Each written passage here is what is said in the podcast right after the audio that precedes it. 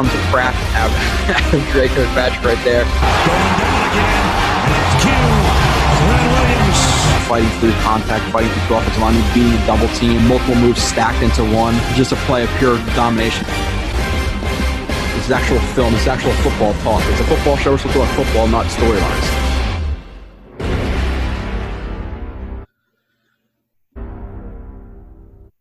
And you are listening to another edition, the 56th edition of TOJ Film Room, where we will be talking about, or I will be talking about the Jets' uh, first preseason game. We have actual football to talk about, so that's uh, that's fun. Obviously, we've been talking a lot about football with the uh, the film, but new football to talk about. Um, like I said, with the Jets lost 31 to 22 um, at, at MetLife Stadium, an away game um, to the Giants. Uh, before we jump into that, I, I have about 31 plays we'll, we will be talking about. Um, these plays will be a little bit, or these shows will be a little bit shorter than the ones in the regular season. Uh, one, because I'll do, be doing them by myself, or by myself. I already talked to Marcus Coleman. He'll be back for one show before the uh, season kicks off, and then he'll be back for those you know 17 to 20 weeks throughout the uh, the season that he'll be here for like I said all the Jets games and maybe some playoff games we'll talk about etc. So uh, definitely excited to get Marcus back. Who if you just started watching the show, uh, Marcus Coleman he had three interceptions in the Monday Night Miracle game. Uh, played defensive back for the Jets for many years. Uh, overall played the NFL for 11 years. So. Uh, being able to break down film with a guy who's been in the NFL, play defensive back, is definitely fun to do, and it adds some legit legitimacy to the show, I guess you could say, um, if you want to say that. But before we get into the all the uh, the the game and the film and all this stuff, uh, housekeeping. Jorby thirty one on Twitter uh, just posted up the Giants review. You can check it out on there too. Uh, I have three more re- or three or four more reviews to do. I think I have four because I have I finish up Kalil, I have to do um, Alex Lewis. Uh, I have to do Quincy Enunwa, Burgess and Ryan. Uh, so maybe I have five actually. So I have five to do. I'm not going to get to all the reviews on the show. I just, I just there's just not enough time, uh, especially being summer. So uh, the, the Brian Winters one, and Trumaine Johnson and Avery Williamson, all that. Henry Anderson. Um, most of them are posted on. If you don't have Twitter, type in the players you want to see, uh, and then my name after it, and it'll most likely pop uh, pop up on the Turn on the Jets site where I've posted you know many of my reviews. Or uh, if you don't, you know, you don't have a Twitter, make a Twitter if you want. There's a lot of good fans on there to interact with. You have to be careful with who you follow though, because some people are really crazy on there. But uh, that's what's coming on Twitter. Like I said, Kalil and probably like uh, Alex Lewis, and then we'll we'll see who else. Um, TOJ Space Film Space Room on iTunes. Uh, YouTube, you just have to turn on the Jets. You'll see the green little logo. Uh, subscribe there, like there. Uh, no reviews. We haven't got a review in, in a little bit, but we got a. We, we started off very very fast. We definitely been slowing down uh, recently with the reviews, but uh, if you can, like I said, it takes a lot of work to do the show with recording, then putting it up, and then posting it, and then um, etc. It just obviously takes a lot of work. And Patreon. Um, like I said, I have two Patreons, the two Joes who are fantastic. I really, really appreciate it. I said every single show because I do appreciate it. Um, there's a lot of, of costs that goes into the show with the computers, from the technology, uh, even just Game Pass, NFL Game Pass, and the Zoom account for the year is about $200 a year. So uh, I'd like to do the show, not paying for me to do the show. And also maybe if you could, like I said, if I can make some uh, – of that money, I get a better background. I get a better mic. I know the mic is solid. It's not the best. Um, so I would like to upgrade the mic. I'd like to upgrade Marcus's mic as well. Um, get some more graphics, etc. So that that helps. Like I said, Patreon's always below. Don't have to. Uh, anything is greatly appreciated, though, obviously. Uh, like I said, Marcus will be back soon. Um, and other news, I guess, like from around camp, and then because uh, it's been it's been a good like 10 11 days since i've since i've been on here. Uh, we had a feisty practice a couple days ago. You had ko and jenkins getting into a fight. You had le'veon bell who got rocked on one play. You had what is it alex lewis and nathan shepherd get into a fight. So um, that was you know interesting to to see updates on. Uh, you had derrick jones who got cut who listen he made a couple of plays in camp last year just like players in the past have. David clowney chad hansen you know, etc., who who then don't show up in games really. He played. He actually did play uh, play okay versus the the uh, Patriots in Week 17, but he never really proved much, and everybody always kind of hyped him up to be, you know, some guy who was uh, being held back by the coaching staff when really um, he didn't prove much of anything.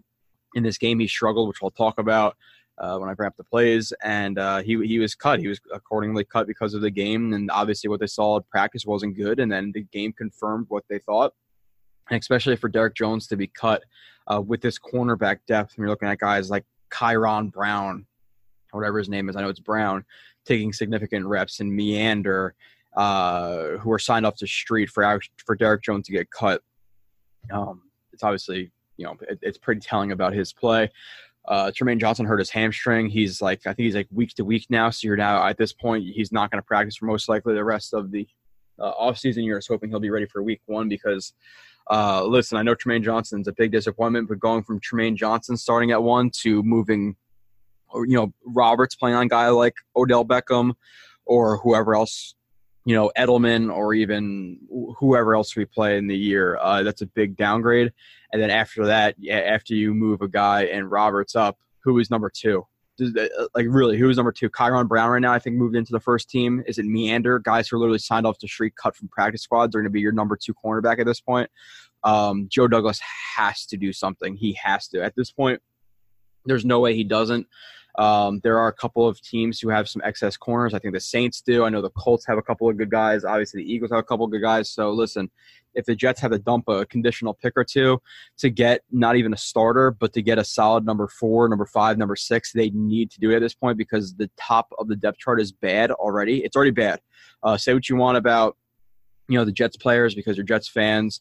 Uh, Trumaine Johnson was a massive disappointment. There's a reason that Brian Poole was signed for a million and a half, two million dollars. There's a, and there's a reason why you know uh, Roberts wasn't starting last year. He was the number four before uh, before that. Uh, a couple years ago, he was you know released from the the Patriots. He was like our sixth guy, moved to the fifth spot. So yeah, he's been improving, but um, the top is bad. But this the, the the next three guys with Nickerson and Meander and Brown and uh, all of these guys is just it's it's really bad at this point. So they need to do something there.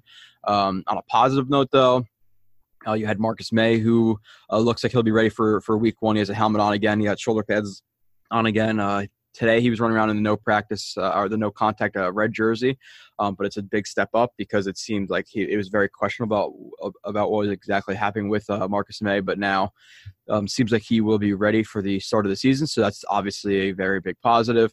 Um, Chandler Catanzaro retired. Uh, we'll talk about his struggles. I'm not going to review the the field goal kicks. He missed two extra points. Um, one of them the laces were in, but listen, you're a professional, you're, you're an NFL kicker. You should probably still make that. Uh, to be completely honest, it's actually, you know, if it was 55, 60, even 50 yards away, okay, I understand it really screws you up, but you're like, what is it, extra point like 33, 35 yards away, whatever exactly it is. So, uh, you know, he, he retired. Um, he knew he was going to be released anyway, so he just decided to hang the cleats up. And then the Jets signed the new kicker, um, blanking out his name from from last year.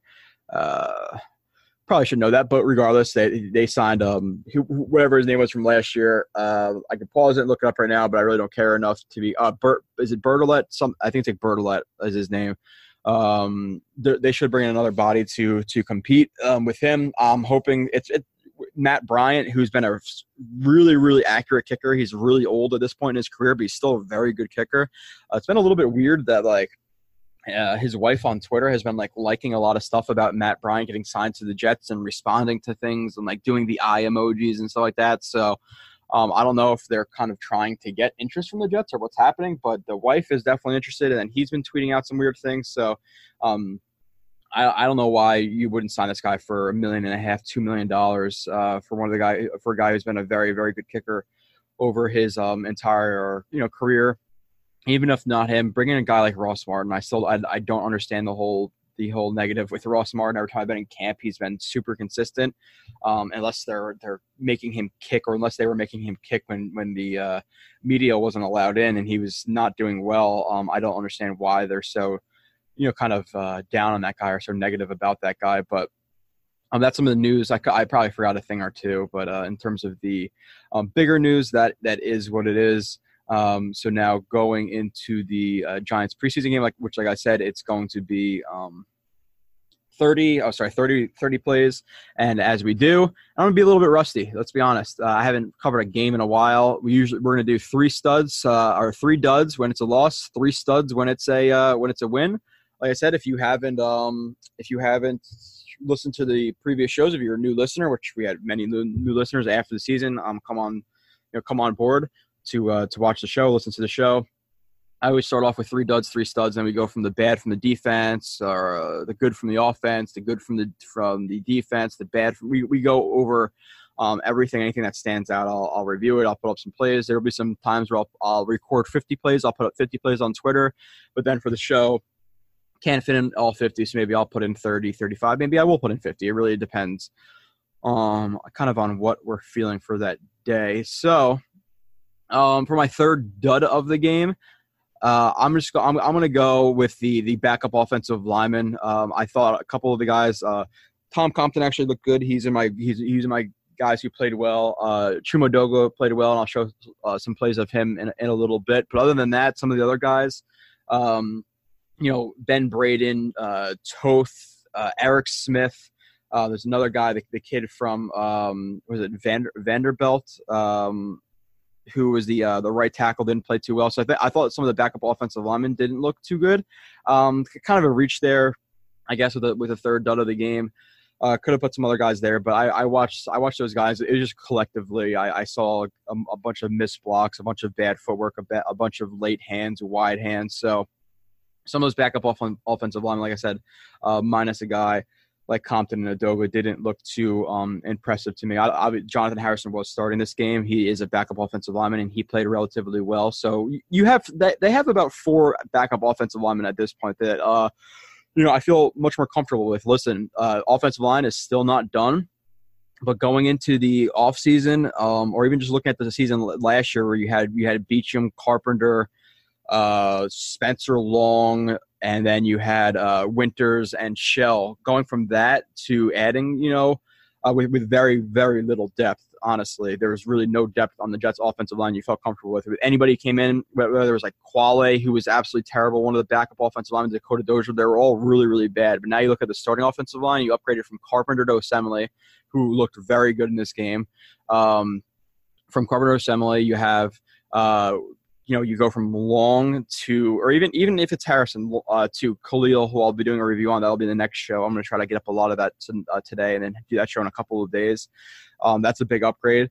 And then Winters, I think I think he's very inconsistent. Uh, I believe I, I, did the review on this show of uh, of Winters, or maybe I didn't. I don't know if I I don't think I did yet. No, I, I didn't do it. But watch that on Twitter.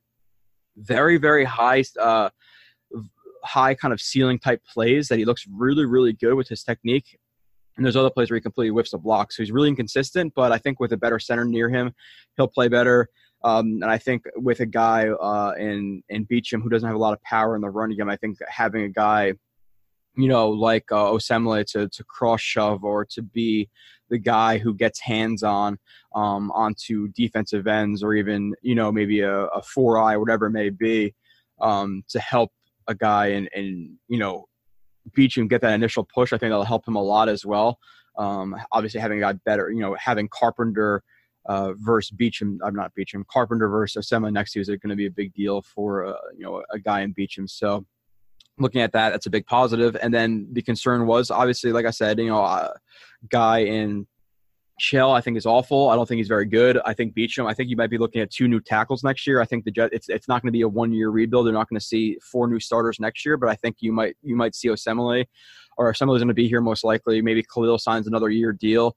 I think Winters is good enough to hold the fort. I think I think the the two concerns right now is is Beachum getting older, and then Shell is a liability at times. So I, I think they're going to work their way from tackle uh, most likely into center and guard. And then Osemele will be gone in three years, and you'll see a whole new line in, in, in about three, four years. So um, the tackles are the two primary concerns right now. But uh, then you looked at the backups, like I said, you're going from guys like, uh, you know, Dakota Dozier and Brent Qvale. Now you're looking at Alex Lewis, who started 11, 12 games last year.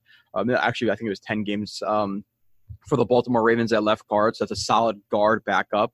You have Jonathan Harrison who could play guard and center, and like I said, who I think is a little bit overlooked. I think he's actually he can actually be a decent a decent player um, with some development, but now he's a backup. And then you have Chuma Edoga, uh, who is a backup swing tackle, who is a third round um, draft pick who looked pretty good this game. So that's a good guy at tackle. You have, you have two good interior guys, and you have uh, you have Compton, Tom Compton, who who was a guy who started for the Vikings last year in many games. Obviously, there wasn't a good offensive line, but you have many guys with, you know, with starting experience, and you have a young guy as well. So the the, the offensive line in depth I think this can, at the end of the year, depending on how they're used, I think this could be an average group, which an average group from a very bad group is a, is a big step up, in my opinion. Um, and that was one of the, like I said, it wasn't fully addressed, but it was definitely addressed this offseason, especially once you see, you know, you, you, see a guy like Joe Douglas comes in, you know, it's going to be addressed more going into the future as well.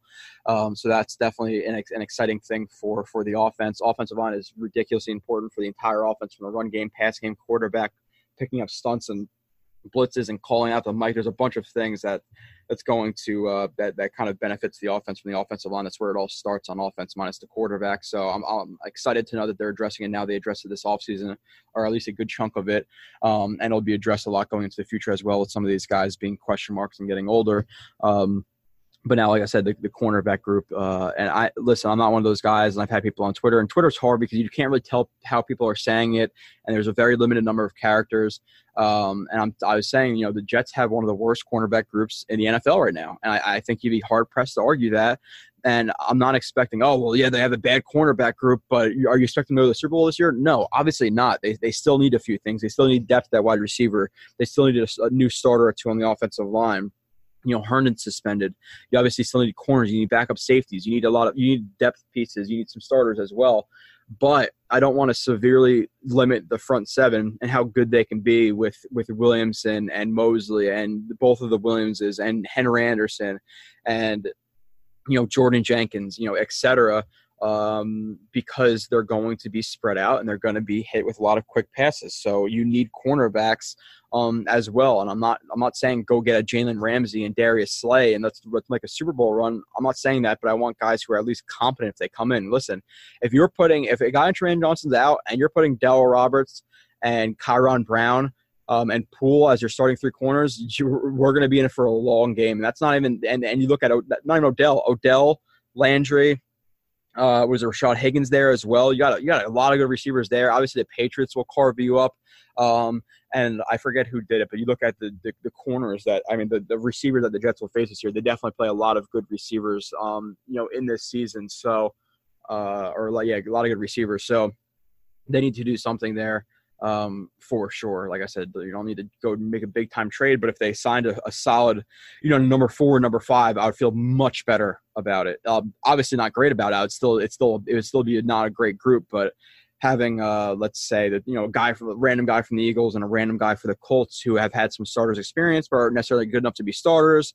Um, having them at, like I said, the the four and five is a lot better than uh, what they what they have what they currently have right now. Like I said, it's it's it's pretty bad, but uh, I kind of went on a couple different places there, but back off offensive linemen, um, Toth, Smith, and Braden, who I don't think either either of those three make the team. To be completely honest, um, they were bad because, like I said, you're you're most likely going to carry nine or ten, and and four of those uh, five potential spots as backups are going to be um, Edoga, Compton, Harrison, and uh, Alex Lewis, who, like I said, they, they traded for for a conditional pick from the Ravens, who has some starter experience at, at, left guard. I think he played some left tackle as well um, in his career, so he could play a bunch of different positions. So I don't think any of those four guys made it, and they didn't, you know, they didn't help themselves to be completely honest. Um, you know, in this game, uh, number two dud of the game, I'm going to go with. Uh, this guy uh, who was cut on the bottom of the screen um, in, in Derrick Jones, like I said, he is a guy who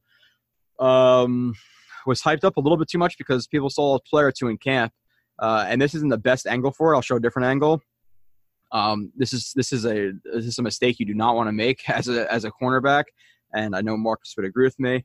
Um, when you're inside leverage, which I'll show, this is the better version. You can see you can see this this version. He's a, he's uh, you can see he's a lot more head uh, inside leverage than, than the other version. Like right here, he doesn't look that head that uh, inside, but on this view, you could definitely say he's he's much more um, inside than the other view. And when you're inside leverage, you do not want to shoot the outside hand. If you're going to shoot that outside hand, be heads up or, or even outside, because then he has to work through your hips if that if that outside arm is defeated. Um, when you shoot your when you shoot your right arm like that, especially when you're taking a really wide step like that, that's one that's an exaggerated step. So at this point, already. Without the hands he's already all he's not he's not in good he's not in any good position right now to turn and run. When you're split like that try to turn and run from from a from an even you know good base like that. Like this is fine bend i like how his hands are more up and ready at the, at the snap so that's a good that's a good pre-snap. Um but that really widened step right there um, it's going to make him harder to transition, and especially because the arm gets like double swiped away. Um, now, guess what? His hips are locked inside um, because he shot that hand and it, and he's spread out, so he's locked and spread, so he makes it even harder for him to transition and run. You can see how he completely has to get into that transition run right there. Um, he's not able to to catch up. Um, ball is placed around to the uh, the receiver's arms, and he makes the the the tackle. But uh, like I said, not a not a good not not even like okay he screwed up this or this or the rep, and you know um, you know that would have been a hard play, but just knowing pre-snap alignment and, and when you're supposed to jam like this and when you're not supposed to um, with with correct alignment. Like I said, if he was if he was more heads up to outside, you know what? do I do I like that exaggerated step and it's kind of a slow jam? Look how long it takes him to get his hands up right here. So it's it's pretty delayed, where the receiver uses the, the, you know the get even technique where his feet are even so now he could cut inside or outside so he's the, the receiver's not even pressing you off the snap and, and he's kind of and he's he's delayed in that in that in that punch right there and look how off balance he is right here even before he lands it he really had to stick that arm in there um, on his chest to to blow back the receiver before uh, you know to make it effective. So that was he took a big shot right there doing that, and it failed obviously. Um, and that's with having you know even even with having the correct leverage, I wouldn't necessarily love that jam. So um, he made a big mistake with with that play. Um, and that was one of the reasons uh, that you know that was one of the plays that he obviously looked pretty bad and that he was uh, one of the reasons he was cut. Uh, let me go to my next uh, play of him, which is play 21, and this is another play where he just didn't look very good, um, and he could have got beat on this play as well. Uh, he's inside leverage again, which in the which uh, in the red zone, um, third and three, I, I prefer inside leverage because a lot of you're gonna have a lot of quick passes um, in the red zone, a lot of slants, a lot of drags, a lot of snags, a lot of jerk routes, a lot of in, inward breaking routes. So you want to make it really tough for the receivers to get inside. So I'm fine with the inside leverage right here. Uh, I'd like to see him get a little bit closer to the line, to be completely honest, because you're giving him a little bit of room to cut inside there, but that's okay.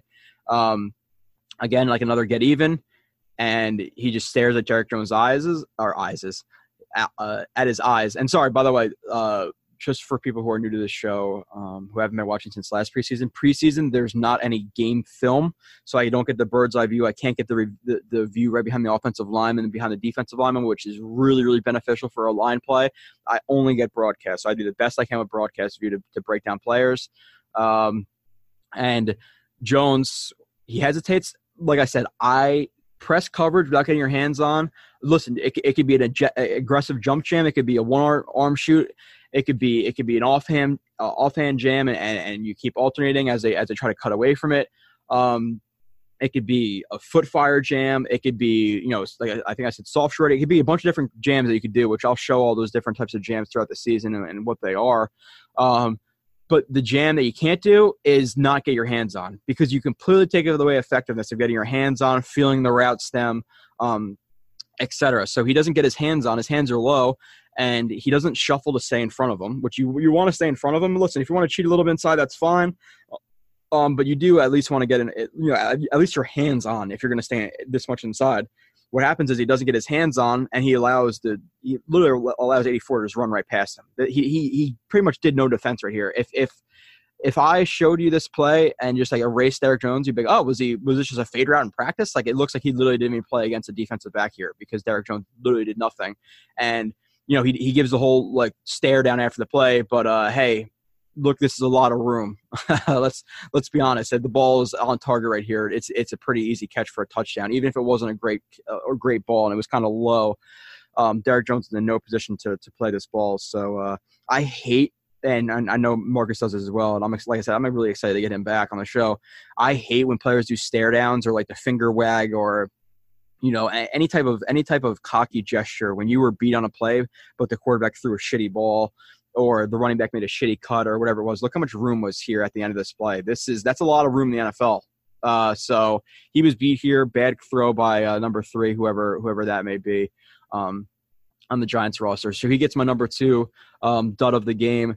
Uh, number one dud of the game, guy who, unless he really steps up to the rest of the camp, he's going to be cut. I don't expect the Jets to carry four quarterbacks anyway.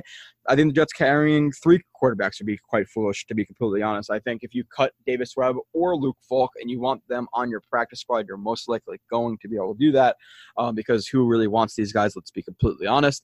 Um, and I don't think it's it's worth a roster spot. When listen, the Jets a couple years ago, I remember the whole remember the whole big argument was at 2015, 16 was Hackenberg, Petty, Hackenberg, Petty, uh, Geno Smith, and Fitzpatrick, and people were killing each other over three or four, three or four, three or four. What should we do? I'm like, listen, I, to be completely honest, I don't care three or four because the rest of the depth, uh, uh, the rest of the roster is so bad. Do you really want the 53rd guy in the Jets roster right now who's probably gonna go four and 12, who can't really win a game? Like, I don't care about you know those type of players. Carry four, I couldn't give two less craps about. To be completely honest, you have such a bad roster. Now, the Jets this year, um, like I said, they do have more depth um, than years previous. They have a better roster. So, with some of the players who are now starters or would be starters from a couple years ago are getting now pushed down to, to lower um, role player type spots. So, you know, carrying that third quarterback maybe means you have to cut a guy in, in James Burgess Jr., who I think could play a role in this defense, or it means cutting a guy like maybe Daniel Brown, um, who, who Gase likes, or maybe that means cutting you know, a guy like Neville Hewitt or, you know, these these bottom fringe type guys who I think are worth carrying who can make an impact on this team and, you know, in, in a reserve role. So um, at this point, Trevor Siemian has shown no signs of being an injured, often injured quarterback. Uh, Darnold was hurt for a game or two last year, and I think he could have played, you know, probably in that Titans game, but they, they figured, okay, road game uh, versus a tougher opponent let's let Josh McCown, you know, play this game. And um, obviously, uh, Darnold benefited greatly from from sitting down midseason and watching McCown and how he handled himself in the huddle and how patient he was and how willing he was to take checkdowns, etc., um, which helped Darnold out obviously a lot. And Darnold has alluded to that many, many times. Um, but these these quarterbacks, uh, specifically Webb, was were bad. Uh, Falk actually, I put him in the good category. Like I said, I'll talk about all these guys in a little bit. Um, really say there's nothing really with the offensive line to to note in my opinion. Uh, but so the this is not one of those like not one of these shows. I'm not going to do it for any of the shows. Really, it's it's more for the player reviews where it's more in depth, which I, I try to go as much in depth as I as I can. But you know, the Jets run a you know like a like a streak seam in the bottom of the streak in the seam, um, right here from the from the number one and number two, and the Giants drop into uh, cover three buzz where they're showing you know cover four, cover two potentially, or, or soft cover two. You have the safety drop down to as he's buzzing. Um, so you have cover three buzz right here. You have this corner on the bottom of the screen dropping into his exit angle to get into the curl to flat. Uh, Dortch presses outside first, and then I like I like how he he nice little uh, club right there to clear his body. He he does catch a hand right there, but I, I like the uh, I like the club he to avoid that instead of getting caught completely in the chest. Um, he finds the open area, be, be you know between the intermediate and deep uh, deep uh, zones of the defense. Uh, he's he has a big zone right here to hit. This is this is pretty open in the NFL, um, and Webb looks like he rips the ball a little bit. Like I said, I would like to have a better version of this, but you see how his hips and his upper body don't really disconnect right here. It is a it is maybe a little bit, but Eh, well, maybe actually. Yeah, I'm actually not gonna. It's it might be a little bit of of ripping that ball, but um, his form doesn't look terrible right there. No, he just he just overthrows it. Overthrows Dortch. Um, I guess he's not used to throwing to him. Dortch is a, obviously a shorter guy, um, but good route by Dortch, but bad miss by Webb. Uh, I'm not going to bring up too many plays of Webb. He did have an interception um, as well, which was partially, I think, pass interference to be completely honest, because uh, Tim White got his hand held um, on that play, so he couldn't really go up for the ball. Um, Webb tried to chuck it up there, but minus that even you know two two of seven for 11 yards two interceptions one being for um, a pick six because the ball got tipped. Great play by the linebacker, but Davis Webb did not look good um, at all. But to get into the positives of uh, at least the the three studs of the game, um, my number three is Frankie Luvu. Um, who had six total tackles. I thought he looked really good, and and he's he, honestly, man, he's he's an underdog of this. Not like not an underdog. He's overlooked a lot. He played pretty well for an undrafted guy um, last year. He made he made some damn good plays. He was trucking guys over. Um, in the Titans game, super aggressive guy, super aggressive mindset. I think this is a guy that Gregg Williams is going to use a little bit more than people think that he is. Uh, he's he's definitely an interesting player. Um, and on this play, uh, which I'll get into Blake Cashman. Blake Cashman made a lot of like wrap up tackles, and I think just because people saw number 53 making tackles in the game, they just assumed that he was playing really well. Is this really a great play by Cashman? Uh, I, I, guess you know he's he's wrapping him up, but you're gonna see you're gonna see uh, see Luvu on the top of the screen right here on the edge. And like I said, the aggressive mindset that he has is is just fantastic. Even a preseason game, um, him chasing down this play where a lot of players are just gonna turn around and look at what's happening. Um, and you're gonna have Luvu who makes a really really smart play right here. Um, now you'd never want to try to punch the ball unless you can wrap them up, then punch the ball. Unless you, if you're supremely confident in your tackling skills, you could do that. But for the most part, it's frowned upon. If you're the second guy there, punch that damn ball out. Especially when you're when, you're, when standing up like this, um, you can see that the ball is loose. It's a chicken wing out there.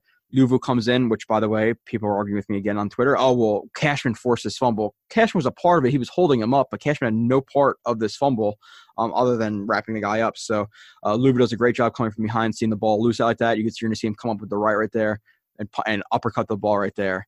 So really, really smart play by Luvu to, um, you know, coming in as a second guy um, on the tackle. You have uh, Hewitt who recovers the fumble, so I'll play it in full speed. Uh, good, smart, aggressive play. Um, like I said, you, you love his motor, you love how aggressive he plays, and for his body, um, how like I think he's like 250, but he plays strong as hell. He is he's a, he's gonna be a fun player to watch this year. I know I, I said that James Burgess Jr. could push him for his job, and that might be a little bit of a competition. Uh, I don't think so. Um, I think the only way that that Burgess makes this team is if uh, the Jets decide to carry five, you know, an extra inside linebacker, outside linebacker. I think he's officially listed um, as an outside linebacker, but he plays kind of both roles. He's kind of like a like a hybrid type piece, um, you know, for the Jets. Uh, next, the next guy I'm going to bring up, um, I only have one play of him uh, because because I'm going to go into Darnold, and he's going to have a few more plays involved in that, and I'll kind of bring him up. Uh, but Kelechi Osemele, man, he he played really well um, in his first series a, as a Jet um, left guard, and he looked like the player uh, I saw in the beginning of 2018. Um, he looked like a player he, he was in Oakland when he was a, a Pro Bowler, All Pro. Uh, he looked fantastic um, in this in this game. Um, on this play, uh, you have the Jets who run, you know, they run an inside zone, and you have uh, Osemele working on the uh, backside combo block with the center, which is a Charlie block, and they work up to the to the Mike backer, and uh, obviously, you know the one the, the good thing is one. Har- I like I like Harrison how he's patient. He gets his hands inside right there, so that that's good. Um, Harrison is is the post. Um, you know, on this play, uh, Osemele could get his hands a little bit lower, but it doesn't matter. He's so freaking powerful. You're gonna see him create a lot of displacement right here. You see how he completely moves 97 out of the way. 97 was gonna try to anchor down right there. You see him. You, you see him kind of dropping that uh, the instep of the, of the left foot, and he's gonna try to turn his body away um, and sink his hips for Osemele, which is not going to happen very often. Um, Osemele is going to move you on a combo block. There, you have to be absurdly strong, or or have Osemele have really bad technique um, to, to, for him to not move you. So he moves him off that hash. He moves him a good two three yards, and he has really really good timing. Um, of that linebacker, as you can see, as he gets his hands on, his eyes are on that linebacker now. As the linebacker tries to, you know, tries to cut to, to make the tackle on Montgomery, you're going to see Osemele use some of that length comes over top with like that uh, ha- that half moon punch. Uh, obviously, you know, if you want to see it land on the shoulder, it kind of kind of almost punches him in the face right there, but it's enough to shock him. And then Osemele, you're gonna see you, you see how the right arm stays on um the uh was he uh he's a one tech, a backside one tech, pushes him, keeps his arm on, he gets that, comes over that half moon, and then you're gonna see his upper his other arm come like with that uh, uppercut right there underneath the armpit of the linebacker pushes him back. Um, he ends up tripping over his own guy, but it counts as a pancake. And then you see Osemele too, which he didn't fall on top of the guy um, by mistake. Osemele likes to try to pound guys into the ground, even though he misses. This is the aggressive mindset you see where guys on the ground. He's going to try to like 300 plus pounds on top of you every single time. Uh, I think he's like what 310 or 315 in the season. He's played like 320 over his years, so I think he's he dropped some weight. I believe maybe 305. He's he's a little bit lighter, but he's still he's still a big big dude, strong dude. Um, and I love the aggressive mentality that this guy has. You're on the ground, he's finishing that damn block. So, uh, good play by Osemele. I gave him the number two um, stud of the game because you just cannot you cannot not be impressed with with how he played on a uh, like I said I'll, I'll, show a couple of other plays. Um, the number one stud of the game, I, I think was pretty damn easy uh, from a from a film aspect. Uh, F- Forenzo Florenzo Fatukasi uh, was by far the player who who showed the most. Now, if Osemele played more, yeah, we have more plays? Probably. Uh, but Osemele already knows he's the starting left guard of this team. It's it's not really in question. Fatukasi is a guy who's fighting for a roster spot right now. And I think if it, obviously after this game he started to receive more, uh, more first team reps, I talked him up a lot on Twitter um, before that came out, and um, he listen, he played well. He was a six round pick last year. Um, he's always been powerful, but this this this game, uh, he looks completely different than he did last year in the regular season, even in the preseason. The preseason looked lost, um, not good technique, not good explosion. Um, this game, he was he was really really good. Um, and I'll show a couple of plays where I, I, think he cemented himself into the roster, unless he completely falls off a cliff. Um, you know, in these in these next couple of games, and this is a good play by both him and Luvu, who who I, I did talk about. Um, but you're right here, who all game he had good snap timing, and all game he was the first jet off. Well, when he was in, at least he was consistently the first jet off off of the snap on the defensive line. So he had good timing, good explosion off the snap. Um, faces a combo block first uh, at, at, first here in the first phase of this of this play. He gets his hands inside of the postman. Uh, you're a, you have the you have the high leg in the postman, the the center and the left guard or the left guard. He takes in the postman, uh, gets his hands inside extension, and he, he's reading the running back, reading the running back, reading the running back. He's going into the he's going into the B gap where he thinks the running back is cutting, or, or at least where his uh, where his path is right now. He sees the running back cut back. He's going to you see him pull with that right arm. You see that pull. Like I said, his hands were good this game. Uh, he, I was really, really impressed with with Fatukasi. Um, right hand comes over right here, pulls him down, paired with the club as he sees that running back cutting back, and he's getting in on a tackle with uh, with with Luvu. Luvu, if Luvu didn't make the tackle, he's going to run right into Fatukasi.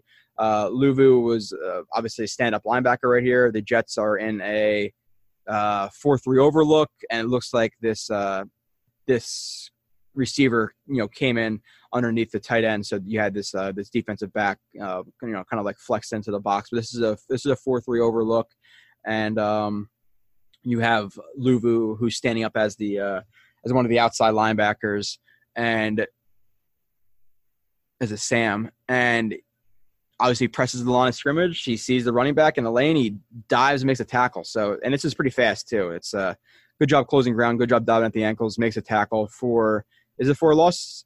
Uh, maybe for a loss, maybe like a quarter of a yard or whatever it may be. But uh, good play by both of them um, there. Like I said, I do have more plays of uh, Fatukasi because he looked good, man. So uh, he's going to be the the one tech right here. I'm circling him. Um, uh, as the Giants go on to this, what is it? Three by one they have three by one to the Y tight end right here. Um, and again, who's the first one off the snap? It's Fatukasi. Uh, Fatukasi gets, like I said, first off the snap, burst, hands inside, extension, gets his eyes into the backfield. Um, obviously, they, the Giants run a draw. He sees that the running back is, is going to, you know, cut through his the, the play side A gap um, like I said, because he gets a good extension. Um, the the you know number sixty four doesn't really have any any uh, any kind of power into the into the blocker there. He's getting he's getting moved backwards right here from Fatukasi. Fatukasi sees it, drops his hips, plants hard with that left, which is uh, like I said, he's he's pushing the the the guard backwards. So as he pushes the guards backwards, it's going to be harder for him to react upfield to get back on that block if Fatukasi is dropping his hips and, and reacting to the play. Um, he gets his left hand free. He closes ground uh, horizontally, gets his one arm in there, makes a tackle, you know, by himself, paired with uh, with with uh, Cashman, who moved that tight end backwards um, into the play. So another good play by by Fado Fatukasi um, on that play. Then I have two more plays of him. Let me see where they are: 23 and 26. Okay, so this next one, I think is this the best? I think this was the best one. Yeah, the the snap time doesn't get much better than this. He he almost he's so close that he literally a, a split second before this, he would have jumped off sides. He timed the snap absurdly well. Um, that is ridiculous snap timing. Um, the center literally has no shot at his hand up because you have obviously your hand has to go between your legs. To snap the ball back. So at the best, he's gonna have a left hand and, and oh shit mode and try to recover. Not gonna be not gonna happen. Um, explodes off of the ball, hands inside, extension, runs his feet, runs his feet, runs his feet. Uh, hard plant with the right right here, widens out. Like I said, if he's pushing him back, the, the center is going to obviously have to like rock back and then come back into the block. So he's really no shot at, at getting back into that block instantly. So amazing snap timing, great hand placement, great job extending, great job running the feet, great job looking at the running back, um, dropping your dropping your hips, getting that left arm out there. Uh, good good hand strength to, to grab him and stay on that with a with a tap with a uh, with a center on your you know try to you know basically on your back and he makes a tackle. Really, and I'll play that in full speed, you know, two or three times just to see how gr- this is a good freaking play by Fatukasi. Um, and I know people are gonna say Darnold, Darnold, Darnold. Why wasn't he in it? You'll see in a little bit. I'll explain it um, and, and my feelings. So great play by Fatukasi. Uh, next play of this, but we will get into the the negatives of the offense and the defense before we get into the the, the good of the offense and defense. Like I said, um, if it's a win, it's it's it's reverse. We go uh, three studs first, then we go three duds, then we go from the good from the offense and defense, then we go from the bad. But this is how it works when we lose. That's how I do it. Um, next play from uh, Fatukasi on this play, and another play. It's it's pretty similar. Um, his snap timing uh, and explosion this game was really good. It's explosion plus snap timing and strength. If a guy is going to get his hands onto you first, he's strong um, and that's because of the snap timing as well into into that explosion. you're gonna man. I was really impressed. Like I said, I'm I'm gushing a little bit, but Fatukasi is easily the number one in this game. If you had anything different, I don't know what you're watching. Hands inside, extension, running his feet again. Sees that the run is going away from um, the the the, uh, the the gap that he is in, the A gap. Um, what is he what is he going to do? Drop his hip again right there. Drops his hips, cuts, he pulls him, so he, he goes with this like this bull jerk, pull, uh, push pull bull jerk. So he, jer- he he pulls him back, jerks him away um, from the from the gap that he's trying to get to. And as he pulls him, he comes through with the rip right here, clears his hips. So the push creates that that that that that uh, ground kind of vertically. The the jerk clears himself uh, horizontally, as he steps through with the rip and with his hips at the same time. So good job linking the hands and the feet right there. Gets in on the tackle. Uh, good, good play again by Fatukasi. Uh, he's a guy I'd be looking out for a lot this the rest of this preseason to see if he's going to be the primary backup along with Steve McLendon. Listen, uh, the Jets obviously you have your you have your three four star you have your three four starters. Uh, depending on look, obviously, but you have Anderson, both Williamses, and then you have uh, Steve McLendon. But listen, man, if, if he's the number five uh, and he's playing this well, uh, you're going to see McLendon's time start to drop a little bit, and you're going to see a lot more Fatukasi.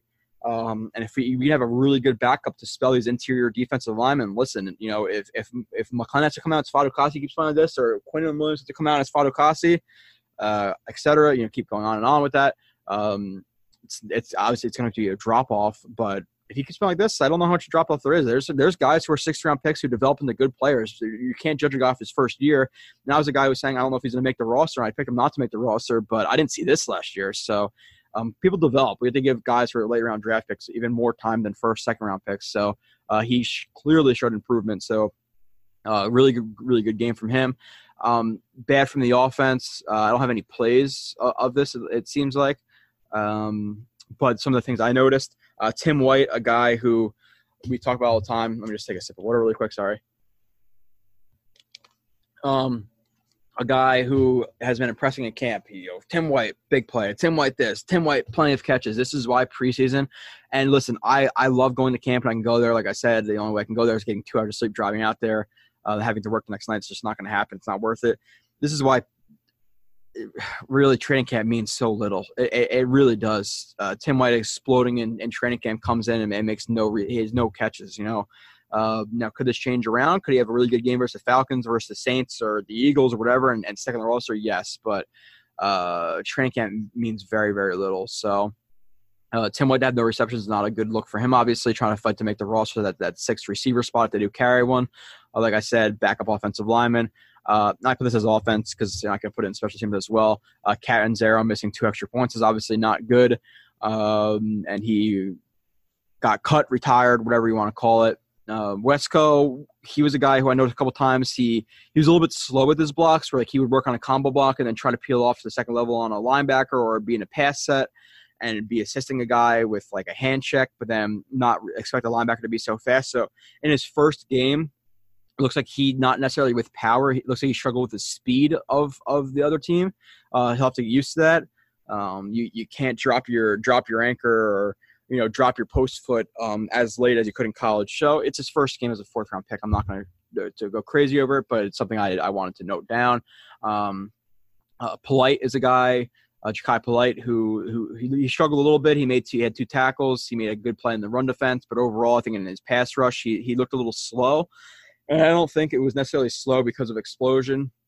He does look a little bit thicker than he does in college. I'd like to see him drop a little bit of weight if he's going to lose some explosion. He, he still looked explosive at times. he looked timid. He, he looked like he was, and, and he looked like he was swimming out there a little bit and it was it kind of confirmed some some reports from training camp where um, obviously the last couple of weeks he's been stepping up more. He went from the third team to the second team and started playing more, and he came into some nickel looks, etc. So he started to play some more. But when the game when the lights came on, uh, snap timing was late, which is not consistent with his play from Florida.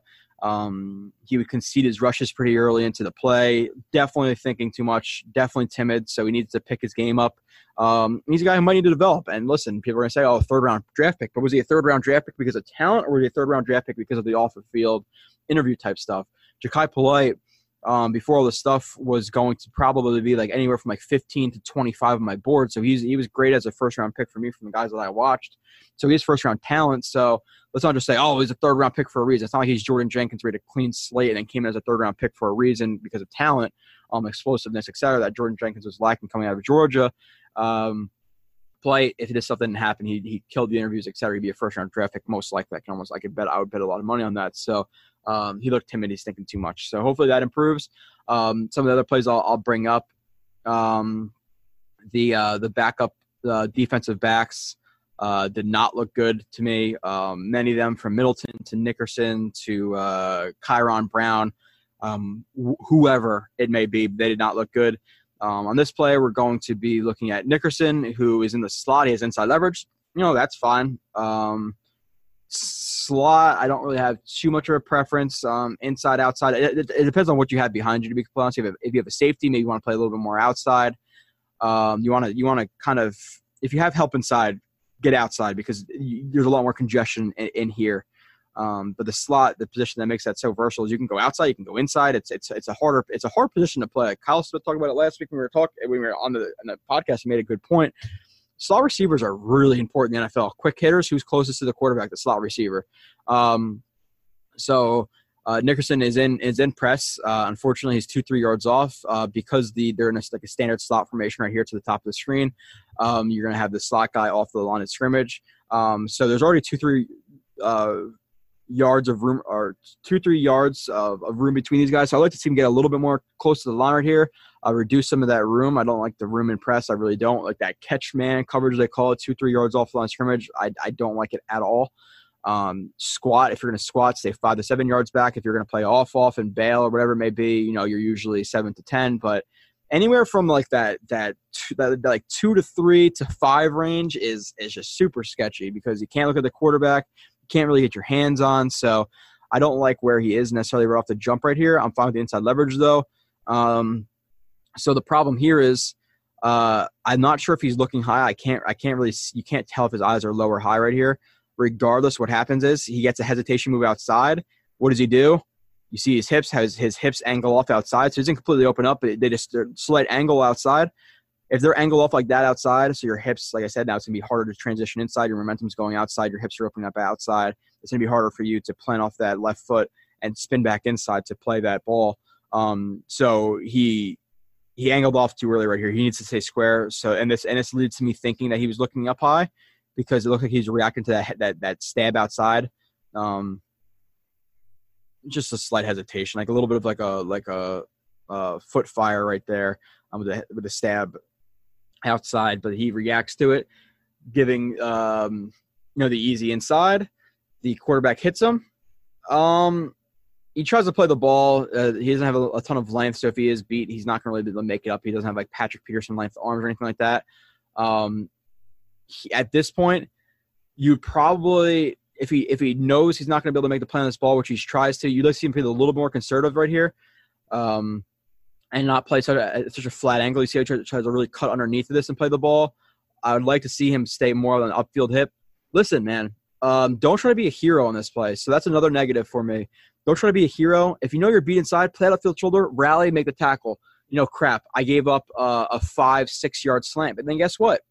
It's third and two, it's third and three, maybe third and four. You make the tackle. Now, now you're on third down. You have a chance the next snap to get him off off of the field. But because he tries to dive for the ball right here, where he was really pretty, he's pretty far away. It wasn't really very close, to be completely honest. And it looks close, but it's really not that close. Um, he's not able to wrap him up. He grabs a jersey.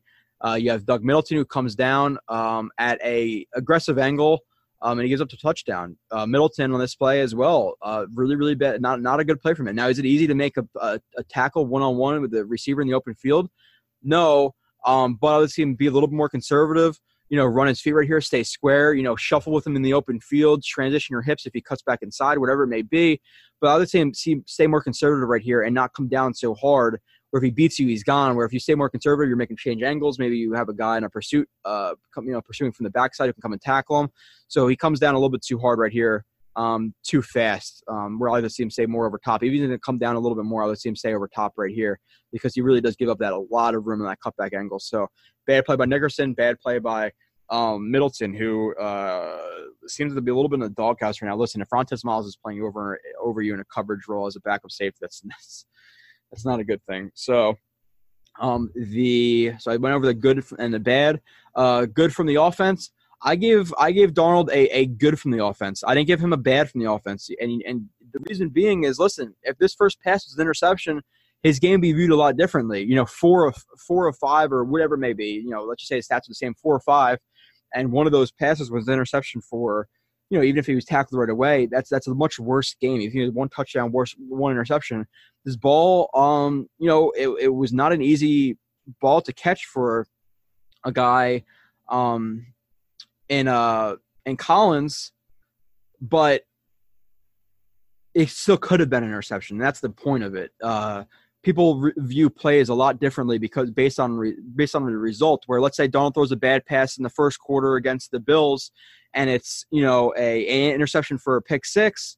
Um, that's the worst result you can get, but regardless, it's still a bad pass. Where if it was a play that the the, the Bills receiver or uh, the Bills cornerback dropped and it hit his chest, but it fell on the ground, it's still the same bad play by Darnold. It still hit the guy. It still hit the, the, the Bills defender in the chest. It was still a bad read, bad throw, whatever it might have been. But because of what happened on the defense, um, and their inability to make a play, whatever it may have been, it's, it's looked at a lot differently. You have to look at it how it how it happens and, and what Darnold did instead of the, re, the results. This is not a good play by Darnold. Um, I don't think Darnold's stupid quarterback. Uh, and Darnold said it on on this. He, he, it's not that he people say, oh well, you know, I think he saw a man. I do not think that at all. He also came out and he kind of smiled about it. He, he thought he could fit this ball into to Enunwa. He did not get distracted by this play. This is a very this is the most basic form of cover three. Um, four underneath, three three deep. You have the guy. You have the you have the you have the strong safety come down and takes it his takes his angle, exit angle into the flat. Listen, if he's having issues reading basic cover three, that's a big problem. This is not this is not what happens. Darnold, like I said, smelled that after the game. He thought he could fit the ball in there. He sees there's no confusion right here. He sees number 21 getting into his exit angle to the flat. He sees his eyes on Darnold, indicating obviously zone coverage as well.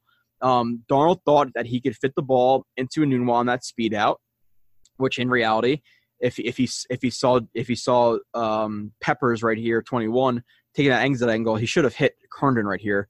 Um, to be completely honest, so if he this is this is a bad play. Um, the first play, listen, it's I'm not killing Darnold.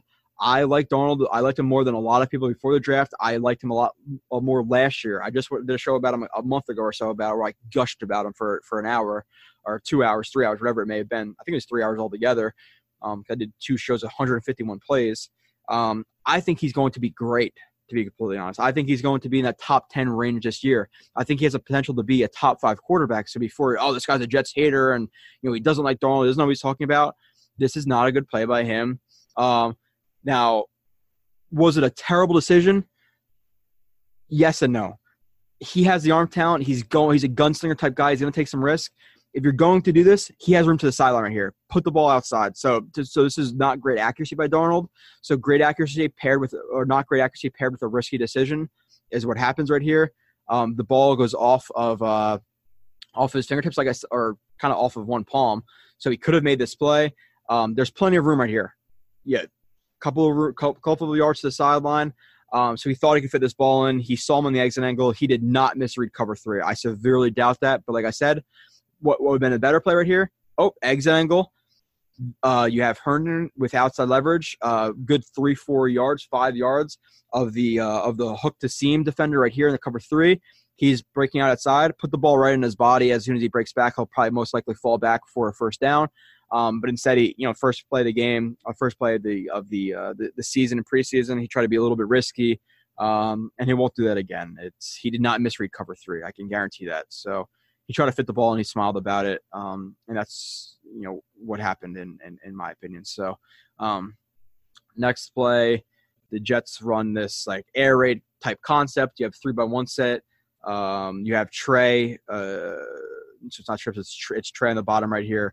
Uh, like I said, three by one reduced split from that from that Trey set, and see. So they, so this is like an air raid type concept. Uh, you have like Nick Saban run, run this a bunch, where you have the mesh, you have the mesh from '82. Um,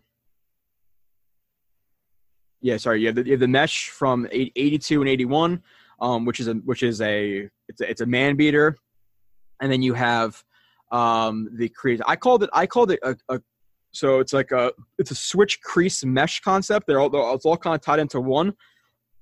Um, in my opinion, you had Rob Anderson who had who had the option to either, um, you know, break up field right here. We have the crease where a crease is like I said, just a reverse mill. So the mills you have the outside run the post and the inside run the um, the dig, and then you have the you have the switch right there where they're switching their stems. So that's the, that's where the switch comes from it and then you had the crease where he's working into the into the uh, to the seam. Then Anderson, I think, could have broken inside as well, but based on the the coverage, um, he sits it down inside right there on that hook.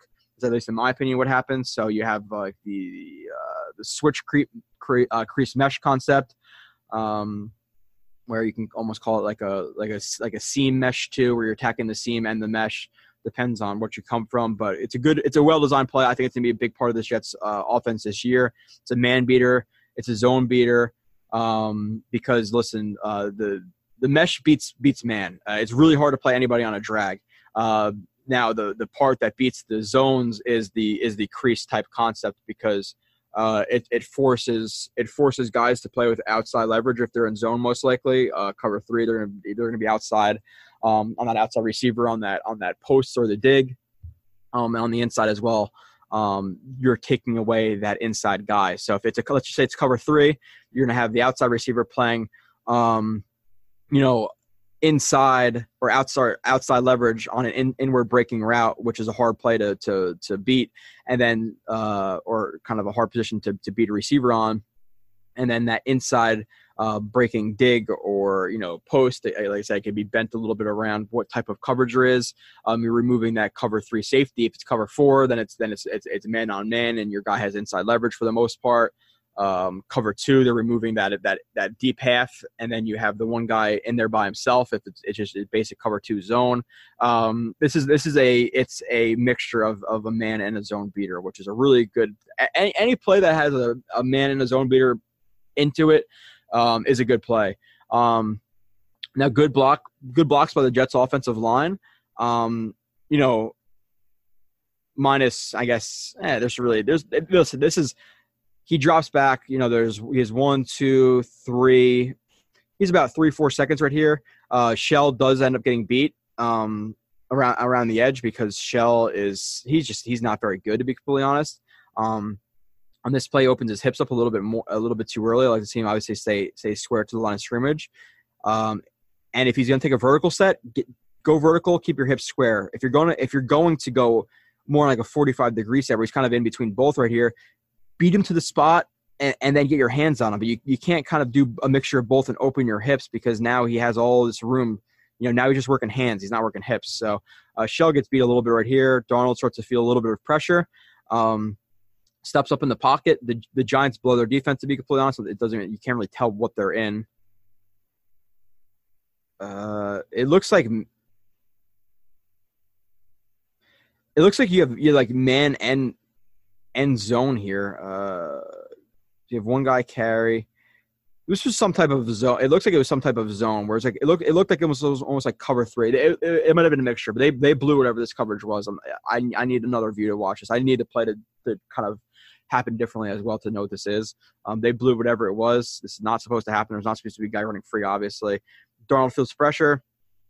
Um, and this is a good play by by Osemele, by the way. Uh, I'll highlight Osemele right here. This is another very good play by him. He sits down, he gets his hand um, inside. He actually kind of hip checks him, almost like ricochets him inside um, to Harrison. This uh, this this uh, one tech.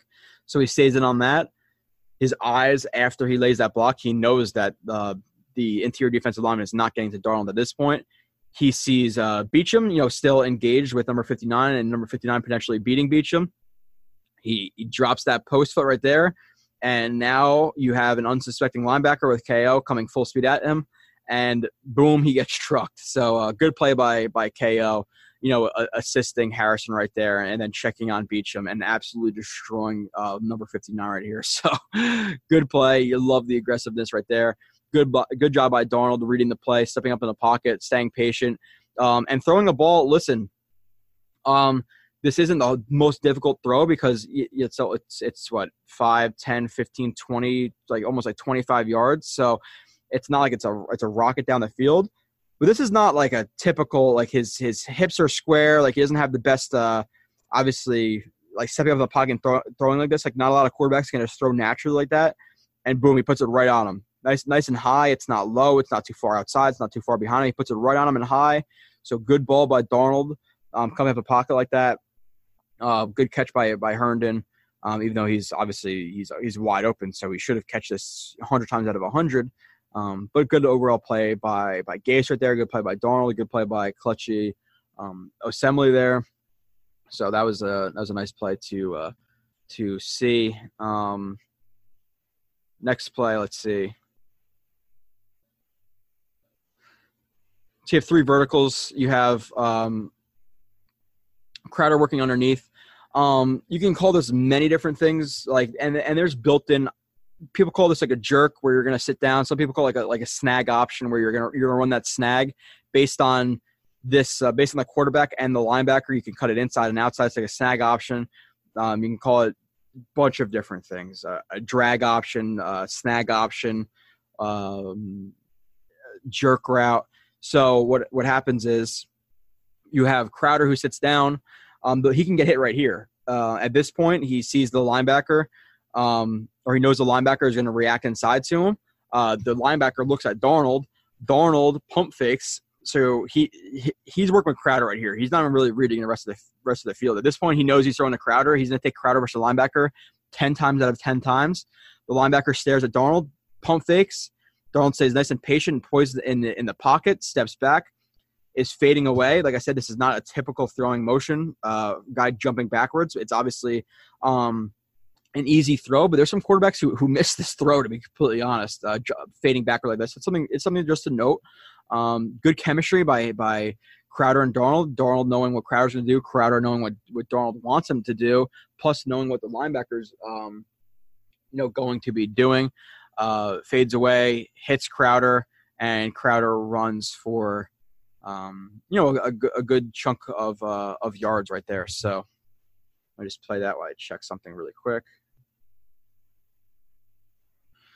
Yeah, good play. Uh, they're going to be hooking up a lot this year. I, I feel as obviously as long as they're both uh, healthy.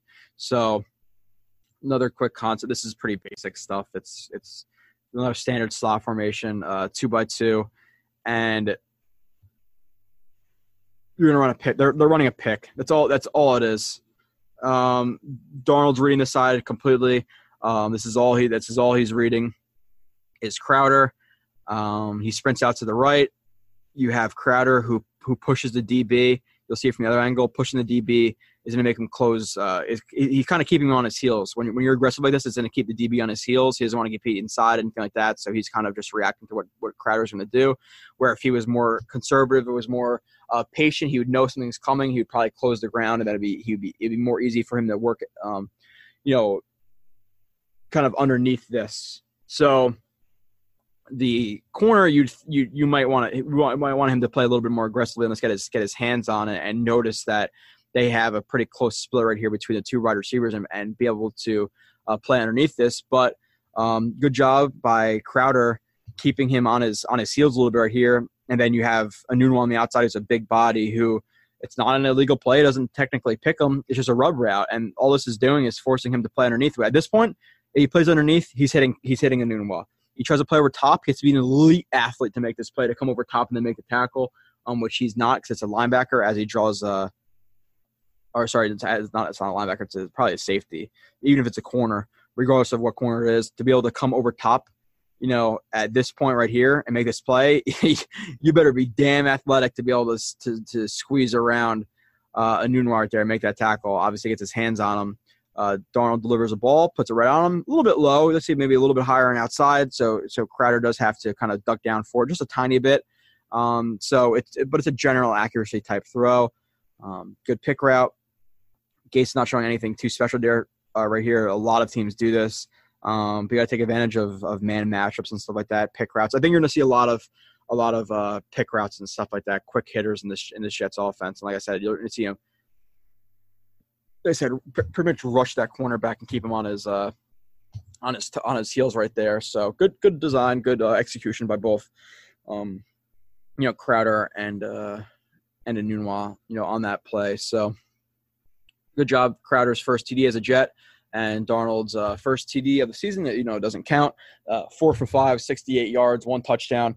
Uh, also in that first drive, something to note with some of those plays, uh, which were good design plays. This is Gase already proved more than Jeremy Bates did, pretty much, which is ridiculous. I'm I'm kind of kidding. Um, but up tempo offense, you know, no huddle type stuff, which I'm I'm hoping the Jets do more this year. Um, it takes advantage of the play clock, being able to read the the defense switch. If you switch into a play, um, you switch from you know, let's say you, you, you see a zone coverage you want to beat, and you and you switch from a play that wouldn't beat zone coverage, like uh, like say like a spot concept, and you switch in into a you know sail concept, whatever whatever it is.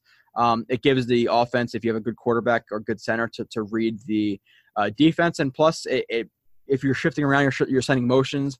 It could sometimes confuse the defense. It could be a little bit late to react to, to, to call their play, and then you take advantage of that as well. So if you have a smart quarterback, it takes advantage of the defense. And plus, minus that stuff, listen, if the Jets get into you know 11 personnel and the Giants for some reason or whoever the team they're playing is is in a base 4-3 look, and you want to take advantage of you know having that slot receiver or whoever it may be versus let's say the you know the nickel defender or not the nickel defender he's not in there so it's a base four three a safety has to come down and guard that and you like the the base package or the package that the Giants are in or vice versa. Maybe maybe you're in 21 personnel and the Giants come uh, the team you're playing comes out in dime and you know you can run versus that um, and you want to hurry up to take advantage of their personnel set. That's another possibility. So up up tempo offense at times is is very um, beneficial. Now, do I want the Jets to be running, you know, 80 plays a game or whatever it may be, like Chip Kelly was with the Eagles a few years ago? No, I'm not necessarily saying that, but I like the I would like to have the option to do the up tempo offense. We saw it in the first drive with the Jets, um, and it worked out well. So, um, good job by them. Um, so I, I, like that. I like Gase's play calling in this first game. You know, is, pretty vanilla for the most part, but still there's some some good wrinkles into there. Um, Herndon, we we saw that as I, I gave him a, a, thumbs up for the good from the offense. You know, only one reception for 32 yards, but I'll still note him down. Uh, Crowder, two receptions for 31 yards, one touchdown. Like I said, I think they're going to be that's going to be a good pairing. Uh, the starting offensive line, for the most part, you know, Shell is, is always going to be shaky. I thought Beachum was fine. Uh, Kelechi Osemele was awesome. I thought Harrison played well. I thought Winters played well, so I'll give them a thumbs up as well. Darnold did have some time. He had a solid pocket. There's times where to step up, etc. After four or five seconds, but overall, I thought they looked pretty good. Um, backup offensive lineman, like I talked about, Tom Compton looked pretty good. Um, I thought that uh, Bellamy had a he had a nice play. Uh, bring that up right here. Um, he looks he's he's going to be the I think he's going to be the five behind. I, I really do think at right now it, it does look like you're going to have Burnett as a four, Bellamy as a five in terms of the receiving type threats, and then you're going to have Dortch as the uh, kick returner, punt returner, just a punt returner, whatever they want to do. Um, but you have and this is a, this is again like so he's coming down on this drag and a lot of a lot of routes have options on them where he's running this drag now if this if it was high if this linebacker was higher the linebacker wasn't going to react upfield maybe he continues to run this route but he has an option to sit down in the middle of the defense right here he sits down um, he sees that siemian who was another positive i'll talk about him um, a little bit but he looked competent at least which is which is good um, he sits it down. He sees Siemian is starting to to roll out. Who Siemian does have some athleticism. He's not overly athletic, but I'm not gonna. He's not Eli Manning either, so people don't know that he is um, semi-athletic. He, he can scramble and things like that. Um, but Bellamy sees him scrambling out to uh, Bellamy's left or Siemian's right. He checks the linebacker. He sees the linebacker's reacting downhill to him. Um, what does he do? He's going to try to you know to assist Siemian right here, which he does. Um, so instead of taking an angle that's like flat and straight along, you know, um, what the uh, the 23 yard line right here. Instead of doing that to avoid the contact from the linebacker, he's going to try to get his hands on. At this point, he bends his route inside and around him. Where if he was to go straight, he hits hands, and then the linebacker could you know match him hip for hip, get his hands on, play the ball. Um, but nice route adjustment right here to to Siemian to bend the route around the contact of the linebacker. As you can see right here, you see how he dips his shoulder away like. They're almost like they're playing tag and trying to get tagged right there. Um, as he clears the the linebacker, gets his eyes into the backfield. Uh, Siemian throws the ball low, but a uh, nice hands catch right here, uh, bringing the ball in from from Bellamy, and boom, he falls for the first down on third and eight. So I like that play from Bellamy. Um, so uh, I give him a plus for that one. Um, then you have uh, Dortch, who I have two plays of as well. You're going to have the 32 yard uh, punt return, which was good. Um, and and listen, I question his receiving ability. Uh, I question his route running. There's a lot of people who I've heard recently after this game were saying, "Oh, he's a burner. He's super. He's super quick." He's not. If you watch the film at, at uh, Wake Forest, he's not a vertical type receiver. He's not. And I know you're bring up highlight plays. Oh, he beat this guy vertically. He beat like a safety or linebacker at times. In terms of top end speed, that's not what makes him good. Um, if anything, it's outward breaking routes. It's a shift. It's the shiftiness he has in the punt return game.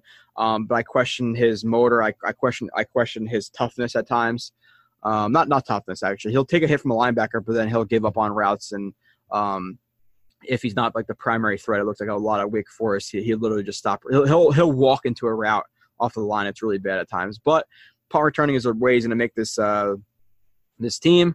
Um, nothing here. He just decides the side. Obviously, has more blockers to the right side. He's going to go to the right side and runs to the sideline. As he's running to the sideline, he's going to see that 48 is taking a high a high angle right here, where um, at this point he should try to break down right here. Uh, so not not a good job by 48 right there, but he sees that jump cuts around him, uh, puts 48 on his ass, and then he sees uh, number 23 coming from the outside. He changes his angle a little bit inside, ducks his shoulder right there. Again, like it looks like they're playing uh, tag. Uh, ducks his shoulder right there to, like I said, avoid him grabbing him and he continues for another, you know, how many ever yards. But nice 32 yard return right here. I'll play it in full speed. You can see it again if you weren't able to see this game. Um, I don't know if, you know, we have some listeners from different countries. Uh, we have some listeners from across the United States. Some people not been able to view this game. Maybe this is their first time seeing some of this, uh, minus the stats and hearing what they've heard. But seeing it on film is always better, right? And especially, um, I think in this form is a good way. So good return by him. Um, so he had a big punt return. He also had a touchdown, which was which was it was to be honest, it was pretty basic. But this is the last play I put up, and it was a similar type concept with the with that pick, uh, rub route, whatever you want to call it, from the outside, three by, um, where he draw he draws man coverage right here from a from a linebacker. Uh, they're in a mixture of zone and, and man right here, but on the top of the play it was it was man. You're gonna have a similar type concept where you have uh, peak right there, just just sitting down in the end zone and then you're to have the outside receiver and uh, number 84, which is Burnett, I believe. I'm working from the outside. He runs into the lane that he thinks the linebacker will take. Um, Dortch bends his route a little bit around the linebacker. The linebacker does contact him and push him a yard or two back, but Dortch is still able to, um, you know, catch the ball, uh, not panic. Uh, he sees that Falk is uh, rolling out. Well, obviously it's designed to roll out. This is this is his this is his read right here. Um, where you have you have Peak occupying some some guys in the middle right there, and then the pick. So this is really just a play for Dortch, to be completely honest. Catches the ball. You see Valentine Holmes duck right there a little bit. Uh, catches the ball, touchdown, first touchdown um, of his career. So, you know, having a touchdown and a punt return for a touchdown, or sorry, big punt runs. Good good game for Dortch. I'll give him a, a positive there.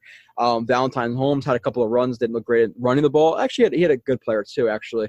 Um, but he looked fast. He looked shifty. Um, you know, three receptions for 30 yards. Um, I'm going to give him a, a, thumbs up. I think he had some good uh, agility and, and, he had good movement skills. Now, do I think he's going to make the roster? Um, no, I don't. But with the practice squad, they have an exemption because they're trying to do this whole thing where they're getting, getting players over from different countries. He's a player who could be on your practice squad and, and not count against your roster um, or your practice squad. So he's literally a free player. So they're going to keep him on the practice squad most likely. But listen, if he develops a little bit more, you let him you let him stay for another another year, and then you have you know you see how it worked out with Cannon or McGuire. You have Powell you know recover from uh, or, or Powell retire or whatever it may be. Maybe he's your third or fourth next year. So I'm gonna give him a, a thumbs up. I thought he looked good. He looked pretty shifty. Um, did a good job. Had a nice hands catch on a where he ran to the flat. So uh, plus for him. Uh, Trevor Siemian, a lot of checkdowns, uh, but I'm gonna say he looked competent. You know, three for 16, 77 yards, one uh, touchdown, but his average yards like 4.6 yards per attempt. So he didn't throw the ball deep down the field at all, but he looked competent. Um, I'm a lot more comfortable with him coming in if if Darnold gets hurt or whatever. I don't want to say that, but if he does, um, season's over anyway. But at least you have a backup guy in Siemian who's who's played. He started a season for the uh, for the Broncos, a season or two, whatever it was. But uh, give him a thumbs up. Edoga, uh, I have a couple plays. Um, I have a couple plays from him where he looked he he looked good. Uh, I give him a plus. I give him a thumbs up as well. Um, now he didn't look great in the run game, which I have a play of, but pass blocking he looked pretty good. Um, this play he's the the two by two gun set right here again.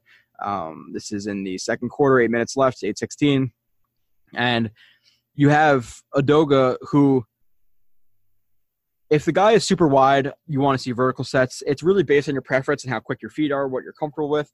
Uh, he takes a 40, uh, he takes a 45 degree set right here, um, and do his drop. I'm fine with that. Completely fine with that.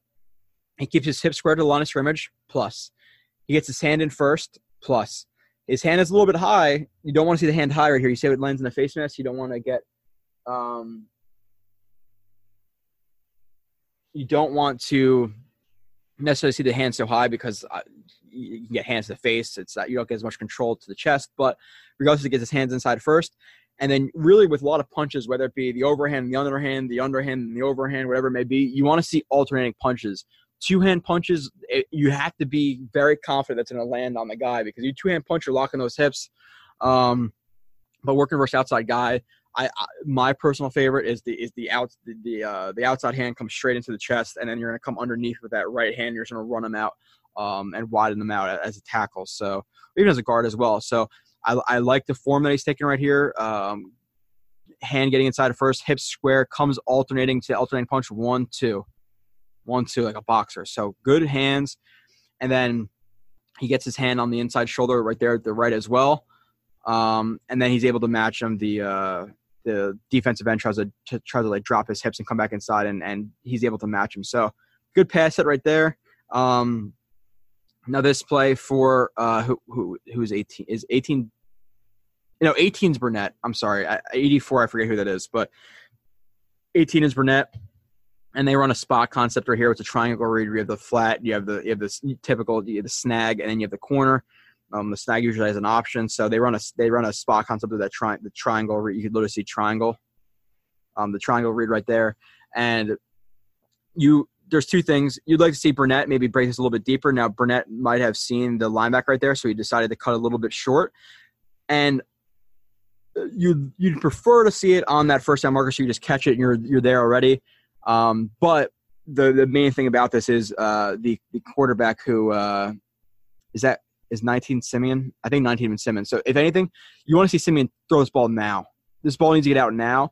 If the ball is here as he's looking back, maybe he could you know he could catch the ball. He can turn outside. He could turn inside. He could just fall forward. But because he gets rid of the ball so late, um, the, the linebacker's already there. So Burnett, you want to get a little bit deeper. Also, like to see some better timing from from Siemian there. But uh, overall, by by uh, Edoga, um, it was a it was a good block. Uh, next play of him. Uh, let's see. See a right tackle. I think he's a right tackle in this play. Maybe he's a left tackle. No, he's a left tackle. Okay, he played a little bit of right tackle as well in this game uh, later in the game. So At first, he's he has he's facing a four tech, maybe a, a tight five tech. He shuffles inside with him. He gets his hand on first. He said right hand get into the chest. That's always good. Uh, hand, the first, getting the first hand and that hand being on the chest, even though it's kind of simultaneous actually, but he gets his hand inside. Um, but then he sees the the cat blitzer there from the corner. He he drops that that uh doesn't drop the post. He drops that kick foot even even more.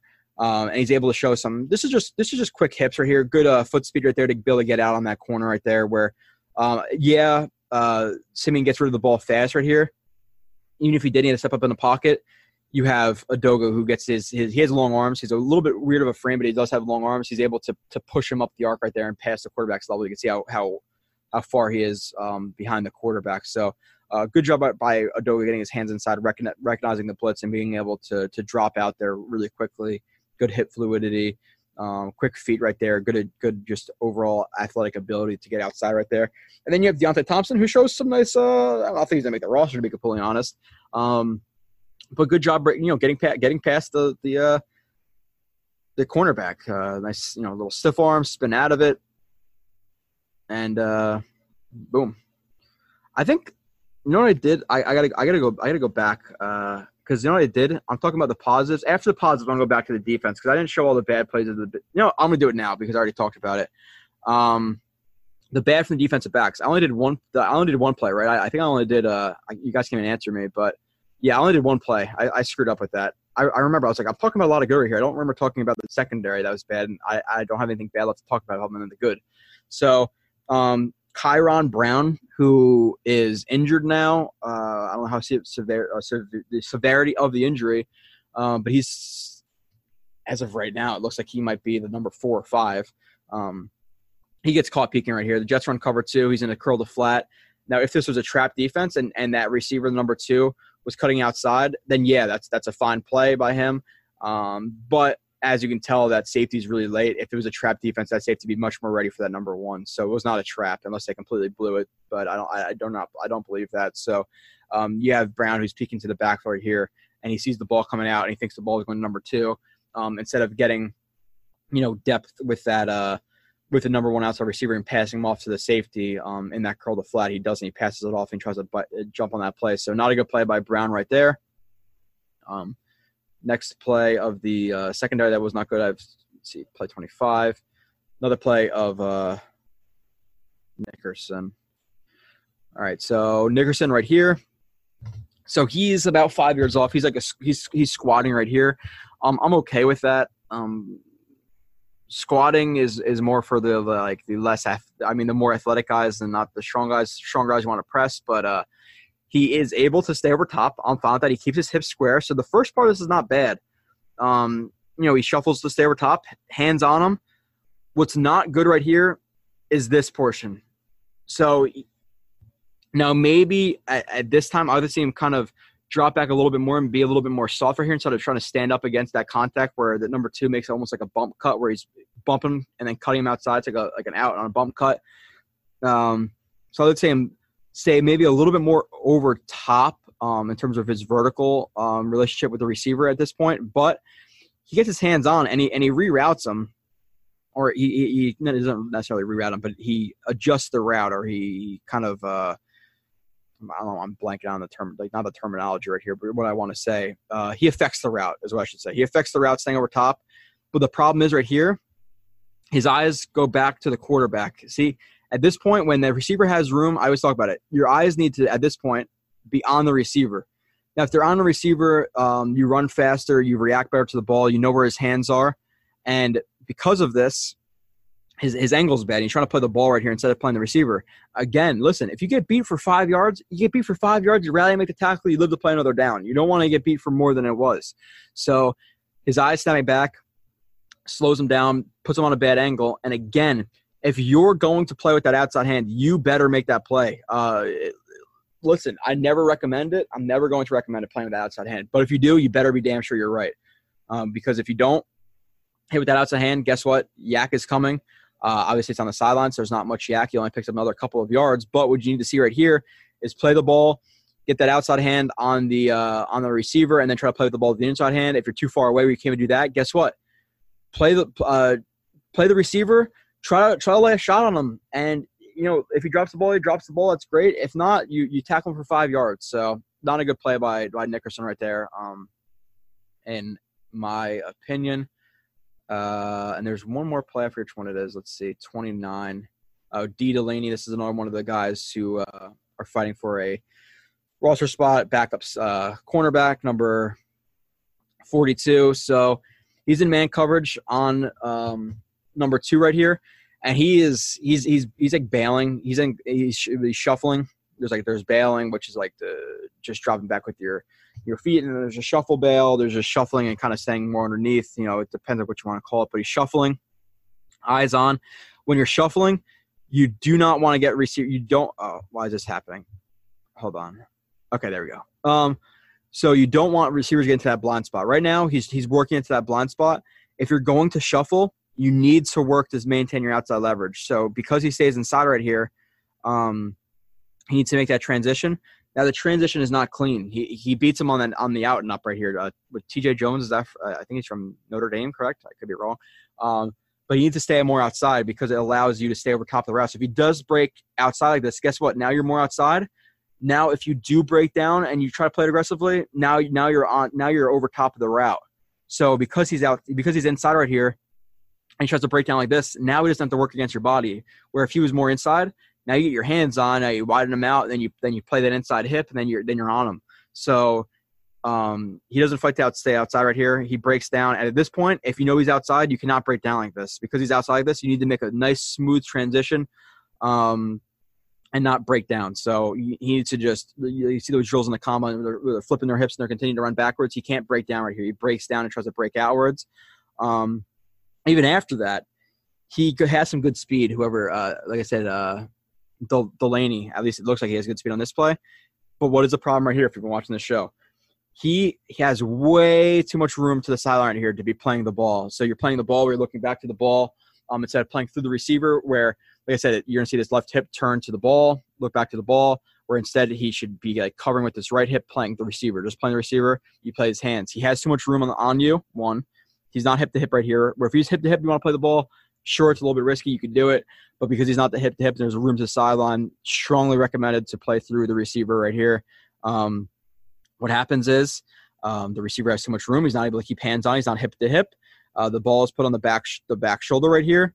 Uh, and 42 looks like a fool because he completely loses the ball. So even after all that bad stuff, if he played through the bar here, he could probably make a play, but because he, he doesn't play it correctly in the air, um, he gets beat. So I, I wanted to, to cover my, my basis with that. Um, I went into two plays with Doga. I want to go into the one bad play of Doga where I showed you two good pass sets. Um, this is labeled good block. This is another good block by Doga. Oh, did I screw this up? Oh yeah, so this is another good one. I have one bad play of him in the run game. So I have four. I have four plays. Again, more of a 45 the reset from Edoga, but again, he's keeping his hips pretty square. He opens up as the as the linebacker is going to to pass him. So um, I'm I'm fine with his hips right here. Again, alternating. Boom, left hand inside before the uh, the uh, he tries to come with the cross chop right there from the outside uh, from the inside arm. So he gets his hands on, alternating. Boom, boom. That's that, this is big right here. You, you it, it does you don't want to do it at the same time. You don't want to be too late when it's one two like that. That that's good uh, and good at good hand placement too. So even if he does chop that in that outside arm, look what happens. So let's say he does chop it, which you can't really see right here. You don't know if he's pulling away on purpose. If he chops it down, he chops it down because of the alternating punch. Look what happens. That right arm lands on the shoulder pad, and now he has control of that shoulder. So instead of you ducking around that around that inside punch and getting around it, now he's kind of just pushing you to where you want to go. If you were landing on the front side of that shoulder, now you're pushing your body, and, and it's a lot harder uh, for the outside linebacker right here. So good job doing that because he knows he has control of that shoulder. He thinks he's going to be able to, to drop back inside, almost like looks like he's going to try to cross chop. You have uh, Edoga who drops that left foot right there into the ground, drops his hips, is able to react inside, and he stays right with him. Good, good block. I'll play that in full speed. This is another good block, good play by Edoga with the alternating hands, hip square, good athleticism, and he, he stone he stonewalls him. He's not going anywhere right there. So, good job. Um, next play of Edoga um, that I have is the run game, like right here where he's in a fight. It, it sometimes it's a lack of technique. It's mostly lack of strength of him in the run game. Uh, but he needs to learn how to be a little bit more aggressive on uh, this play. You just have you have, you have an inside zone, and he's trying to he's trying to keep the linebacker, uh, the defensive end, sorry, out, outsider here has his hand in the dirt. What he needs to do, if he's going to be more patient, what he needs to do is climb a little bit more on this play. So you don't if if he's if if the lane is here on the inside, you want to make sure your hips are in front of where the linebacker where this defensive end can cut. So he needs to work up more. Uh, he's gonna be more patient like this. He needs to work upfield more and then and then block him with his hips. But because he kind of is patient and doesn't doesn't cover the inside, uh, the interior right here, um, the linebacker is able to get his hands on and then cut back inside. So, and that's paired with not really shooting his hands too fast. You see how you see in, in the past game, his hands were good, alternating punches, more aggressive. But right here, what he does is he gets splashed. You see how the, the, the defensive end is able to get his hands on right here, pushes Edoga, uh, Edoga back. So now he doesn't he doesn't have hands on. His his body's all you know. He's not covering the gaps. He comes with a cross chop. Um, and is able to make the tackle on uh on Cannon. So who, who Cannon really like I don't, I don't, know if I did this or I said this before, but Cannon did not look that great either. I don't know if I screwed up. Did I even go through all the negatives? I might have not. Like I said, I'm gonna be rusty, but he needs to be a little more aggressive right here. He needs to cover his gaps. He needs to be able to prepare to defeat those hands. He needs to shoot his, shoot his hands first. Um, so let me look through these. Oh yeah, I, I I didn't mention Cannon, but he had like he had a couple of runs. He gained like two yards per carry. He looks like super awkward. Not he kind of does look awkward. He doesn't run low. He's not really ready to cut. Um, he doesn't get away from some guys he should. I think Cannon makes a team. You know, maybe because of special teams and things like that. Um, oh, I'll get into him in a little bit. I actually see it coming up. But Edoga was solid. Uh, oh yeah, he's literally right here. That's funny. So he had a good special teams tackle. Uh, I think he's a little bit overhyped last year in terms of special teams. He had one, like one or two good plays, and then people are like, "Oh yeah, he's really good." Uh, but this year, this game, he did the same thing. Um, he did that one player, but he saw where he's a gunner. He, he beat the uh, the jammer um, on that punt return. He got to the to the bulk uh, to the punt returner, made a tackle instantly. So good play by him there. But uh, with his run game, he just does not look natural. Uh, like I said, nine nine rushes, twenty yards. He just looks awkward. He never really knows what he's supposed to be doing. He's not patient enough, or he's not decisive enough at times. He's definitely not a good runner. Um, if he's going to make this for special teams, and you don't want him running between tackles. You don't want him running outside zone, inside zone, whatever it may be, power. He is going to be a guy if he makes his team and and and they try to you know implement him into the offense who's to get like three touches a game, jet sweep, orbit motions, distraction type piece. You have to use him in the open field speed. You cannot re- you cannot use him to read stuff. Just get outside. You know, he, I, I see him getting like two three touches a game, jet sweeps, etc. Like I said, um, he's had too much speed to ignore. That's really the only reason he's on this freaking team right now. Um, other than that, uh, for the good from the offense, Luke uh, Luke Falk nine four eleven, 69 yards, one touchdown. He looked a lot better than Webb, and that's that's good for him. Uh, he looks much farther along than Webb at this point. He has experience with Gase. He has experience with the offense. If they carry three, he's going to be the three. It's not going to be Webb. Webb looked awful, um, so positive for him. Uh, good from the defense. Um, you had Nathan uh, Shepherd, who I think he looked he looked good. He did not look nearly as good as a guy um, in a uh, Jesus uh, Fatukasi forgot. So he is so he's like he's super aggressive and he's really strong. Um, but his technique sometimes and his reading of defense, he, he looks lost um, at times reading uh, offensive fronts and and reading what the play is. He he's kind of just like a bat out of hell, and if he gets there, he gets there. Um, it's kind of almost like a comparison from like Quinnen Williams to Ed, Ed Oliver. He's not Ed Oliver, trust me, in terms of athleticism. I'm just talking about like being uncontrolled and hoping a guy is there. It's kind of what he does, but um, you have, you have right here where you have the the center and the left guard working on the combo block um, of the the zero tech whoever that may be on this play. I can't see his number, um, but you so you're gonna have number or the left tackle right here who's going to try to to to reach um, Shepherd, which that's not easy for anybody. And Shepherd sees that this is coming from the left tackle.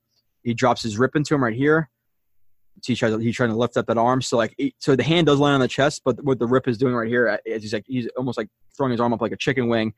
Is he's releasing that he's, he's moving his hand off him, so it's like a it's like a rip. He's just eliminating that contact point. He penetrates hard to the backfield, gets a hand on um, the running back, and then you have you have uh, Jenkins um, on the top right here, who is hand in the dirt right here. He is a uh, uh, four six. He's like a he's like a seven tech right here he's trying to get blocked by a um, tight end does not work. He gets lower. He gets lower than him. he uses that circular force right here and just pushes him inside, pushes him inside, pushes him inside, and comes with the arm over as uh, he puts the uh, he puts number 82 on his ass right here. He's Jenkins is a strong dude. Tight. We, I, I did a review with Kyle Smith a couple weeks ago. He tossed a he, he tossed a pulling guard and Gronkowski on their ass in the same play. Uh, trying to block him with a tight end on the backside is not a good idea. And he uses that that power and that circular force just to turn him inside there and throw him off of his feet. Comes in, makes a tackle. Good play by Jenkins. Good play by Shepherd. Um, who else do I have? Copeland I, made a nice tackle on that first couple plays. I thought he looked good. Uh, Tarell Basham made a nice play, which I'll bring up. I only have a couple more plays. Oops, wrong one. Uh, a couple more plays from this game. Um, and then we'll get into a little bit of the Falcons game. I'll, I'll, tell you some things I'm looking out for, and then that's pretty much uh, the wrap on the show. Uh, Basham, he's a little bit late off the snap right here um, to rush, but I do like the recognition right here. He sees he sees the left tackle, he sees the center, he sees their movement. He knows that a screen is coming. Um, obviously, it's not a running back screen because the running back's going opposite, so he knows a receiver uh, screen is coming. Turns around, finds the receiver, diving tackle, which I believe, like I said, I think I think T uh, or uh, is it Jones? Yeah, Jones. I think it's T.J. Jones from uh, Notre Dame. So good recognition by him. Good uh, good tackle. He made he made a couple plays. He was in the backfield a little bit disruptive. So uh, he might be a practice squad candidate. I don't think he's gonna make the roster. Uh, Cashman. A lot of people said that he played well this game. Uh, I, like I said, I, I think it was more just just him being there for tackles. A lot, a lot of short checkdown type stuff from back of quarterbacks. To be completely honest, there was one play uh, on third and seven where he took in proper depth and there was a pass completed behind him. He he almost made the tip, um, but he he wasn't able to. A lot of cleanup tackles, like I said. I have two plays of uh, of him. He also had a missed tackle, which, like I said, in college, I, I heard it coming out where it was, oh, he never misses tackles. He didn't miss one tackle in his entire career. I watched it the first game against Ohio State. He missed like three tackles, so I don't know how that happened. But he had some miscommunication right here, a misassignment from from Cashman. The running back obviously gets split out wide as the number one right here. Cashman is late to get over to it. But at this point, listen, he's going up for the ball. Look how exposed he is at this point. Attack him. He has no feet on the ground. He's completely exposed. He's not going to be able to cut from this point. So Cash makes a mistake of, of hesitating too much. And then even after that, um, what he does is he plants hard and then he, he leave, he's like leaving his feet right here. He needs to he needs to get more square right here. Um, and he, he has help over top. So, like I said, too timid right here, and then the, the planting and trying to to explode to him right here is, is bad. You want to see him run his feet. You want to see his feet under him. What ends up, ends up happening is he dives for it, broken tackle, first down. So, uh, like I said, a few bad things right here, being laid on it, uh, hesitating way too much right here, and then uh, leaving his feet and, and, arm tackling, and you know, instead of driving, um, you know, through the tackle, getting more square right here. We're like right here, his hips are really far outside. He needs to stay more square, more over top right here, um, and close that ground and not leave your feet. So, not a good play by Cashman right there. Um, at least, uh, well, not in my opinion. It's, it's not a good play. So next one is uh, we have 24 Cashman. We have like three or four more plays left. Um, this play. Who? Oh, this is Cashman again. Jeez. Okay, so a few things with this play. Um, I would like to see better pre-snap awareness, and this is more. This is going to come with time. Uh, when you have the when you have two guys close like this, especially the receiver split in, uh, you know, with a reduced split right here at the bottom of the numbers, and and the tight end off the line of scrimmage. This indi- this is indicating some type of pick route coming. Uh, if you watch a lot of football, you you know this, you, you see this. Um, because one, if, if he was on the line of scrimmage right here, they're on the same level. It's a lot harder to, to, to run a pick when they're when they're on different levels right here, it's it's, it's a little bit easier. You have more room uh, horizontally to run that pick. If uh, if he gets pressed, whatever may happen, uh, they want to create distance right here um, to be able to to to execute that pick. So I like seeing better pre-snap awareness plus a reduced split. It indicates something's happening right here, and he's in man coverage. Um, he doesn't see the pick coming until late. Like, like I said, what I like him to do is get a little bit closer right here and play underneath that pick if he plays underneath that pick and the and the receiver reacts accordingly and tries to flatten it out, you stay over top and you make a tackle. what happens is he stays at his level that he's at, which like I said, seems to get a little bit closer right here. Doesn't see the pick coming until late, um, and is, is, not able to get over top it. Or even if he did see it at this point, okay, oh crap, I'm gonna get over top.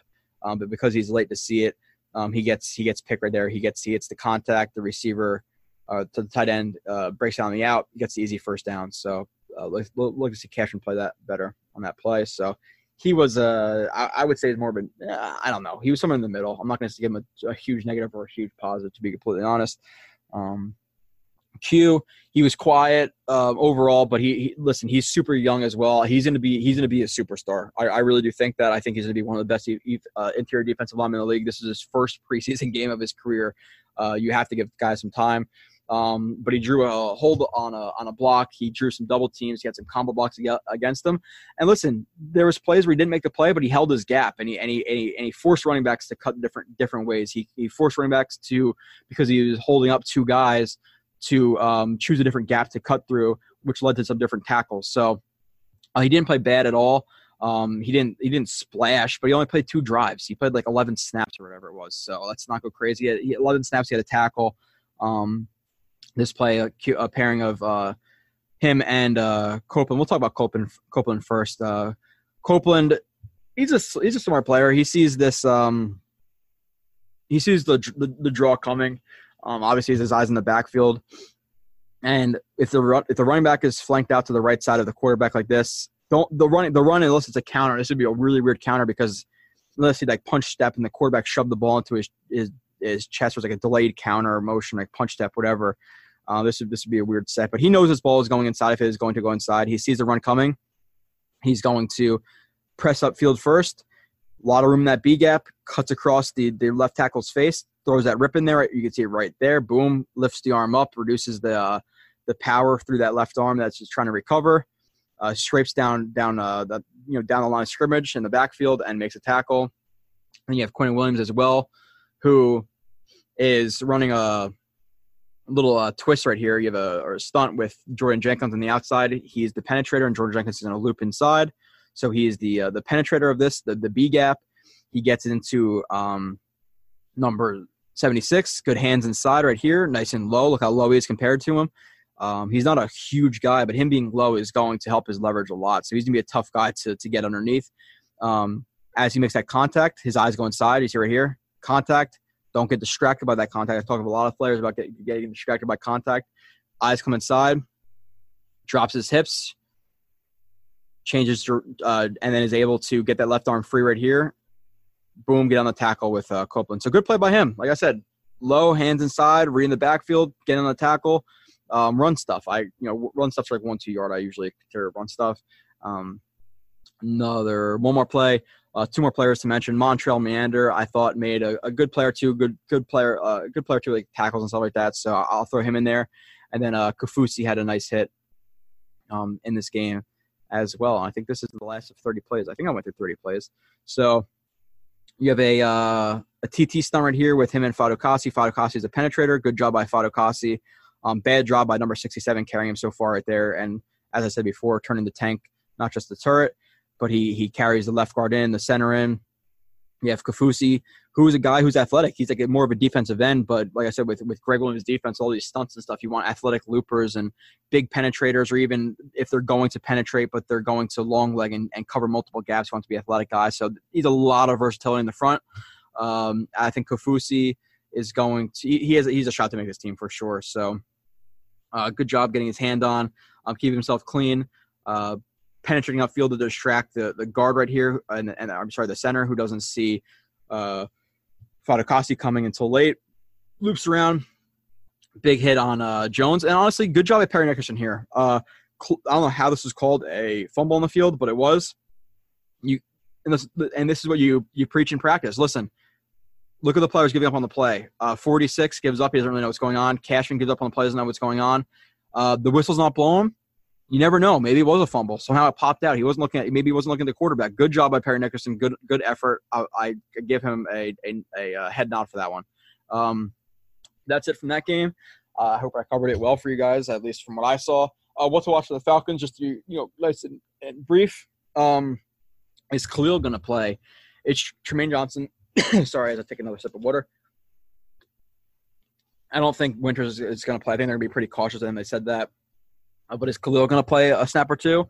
I'm watching out for that. Is Bell going to play? How much are the veteran players going to play? You want to see those guys play uh, together, especially on the offensive line, to, to, to kind of get their um, get themselves in sync with each other. As I talked about a couple weeks ago, it's a position you need a lot of chemistry on, on the offensive line between each other. To how another going to block, they're going to block with a tight hand or a loose hand, or how their steps are, or do they like to ricochet, uh, block more? Are they more of lever guys? Um, do they use their length? Uh, what do they struggle with? How do I how do I adjust to their struggles? What do I have to do? Do I does my footwork have to change? There's a lot of different things when you're working on combo blocks, working in blocks, picking up stunts. There's a lot of things you need to do. Um, other than that, uh, any cornerbacks who can step up, I'm looking for it. Uh, Trumaine Johnson's not going to play, so everybody. You need to see everybody. You need to see Brian Poole play well. Um, like I said, there's a reason you signed for a million and a half, two million dollars. Uh, you want to see Roberts play well against uh, Julio Jones or whoever they have. This is gonna be a good test for the corners. Listen, you have guys like Sanu if he plays. You have guys um, like Ridley if he plays. They have a couple of good receivers there. So any quarterback step, uh, cornerback step up, please. Uh, that's to be a big watch for Jets fans. They're harder to break down um, because it's only broadcast angle. You really need the all 22 to be able to watch corners. Um, the rookies, Edoga, is he going to continue to play well? Is he going to continue to, to play well in the pass game but struggle in the run game? So is, is he going to take another step in the right direction? Is Polite going to maybe pressure the quarterback and, and, and not look as timid and show some more explosiveness that I know he has? He's just he's just not um, unleashing right now because he's just he's he's like afraid or something. He's thinking way too much right now. Um, he's a rookie though, so going to happen. Uh, is Cashman going to improve in coverage? Is he not going to miss a tackle? Is he, you know listen, I, I, get he had four tackles. I get he was in on a couple plays, but the shows I, the, the, plays I showed you before, uh, it's not a positive, it's not a negative. He's somewhere in the middle. It just kind of is what it is.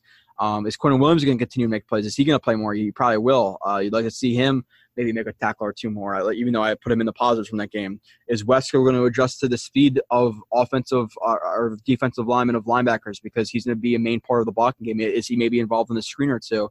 What can he do with the ball in his hands? Can he, can he continue what he did in West Virginia? But I'd like to see him more of uh, the blocking because, like I said, that's his main thing. I said there's a play last game where he was coming off a block on a D end, and I think a linebacker looped in or, looped inside, and and he kind of he saw the linebacker, but he reacted too late, and the linebacker got past him and pressured wherever quarterback was in. So I want to see him again. Uh, Darnold, of course, if he plays a driver too, let's see him. You know, are we see up to up tempo offense? You never know. Uh, I just want to see him execute, make the correct reads, make nice, accurate throws. Um, you're looking for the windmill release, which I think his release is already pretty quick, but it takes it from like from good, from being good to very, very good, or it could be very, very good. I want to see better footwork. That's what we struggled with a lot last year with some throws. Is the footwork.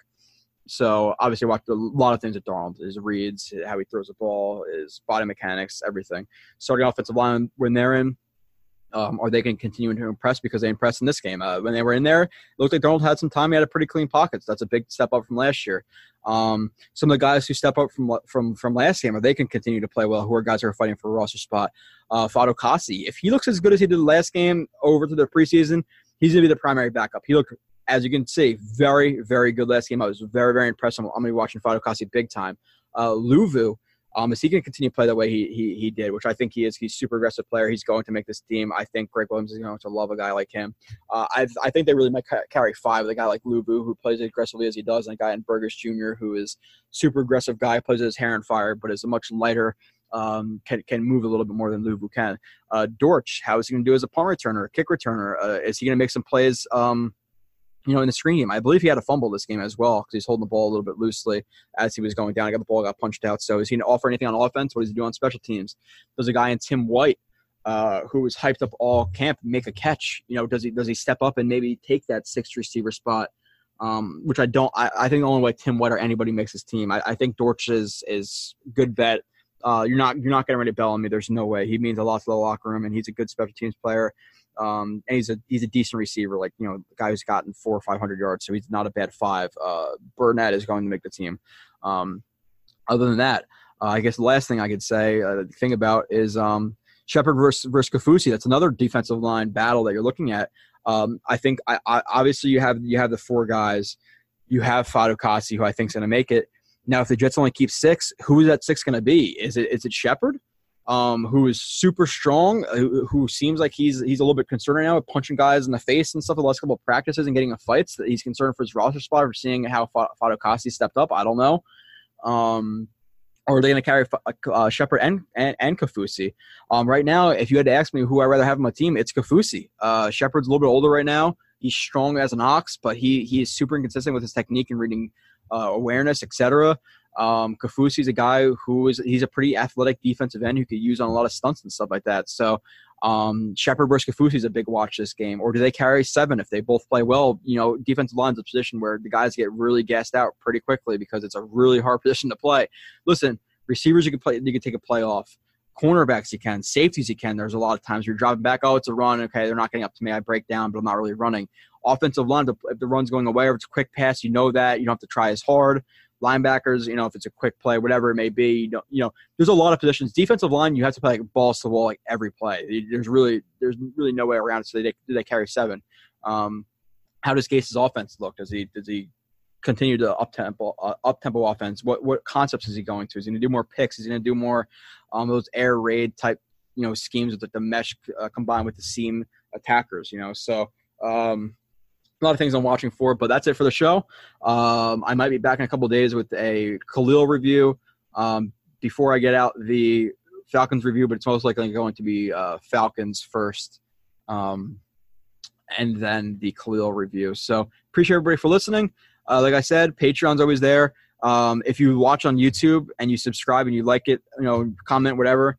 If you could take literally two minutes to, to leave me five stars on a podcast app, that's great. If you could take, you know, even more, you know, a minute or two extra and write a review about why you like the show, that's fantastic. If you want to email me, blue at joe, toj at gmail. Anything you want to see or criticism or anything you want to speak about, want to ask me a question, that's fine. I'm always willing, uh, you know, I like to interact with people. Uh, so you can email me there. Uh, Twitter's at joerb31. And uh, I'll be back in a couple of days. Um, enjoy yourselves watching the uh, Jets game. Football is finally back, and it's, it's fantastic.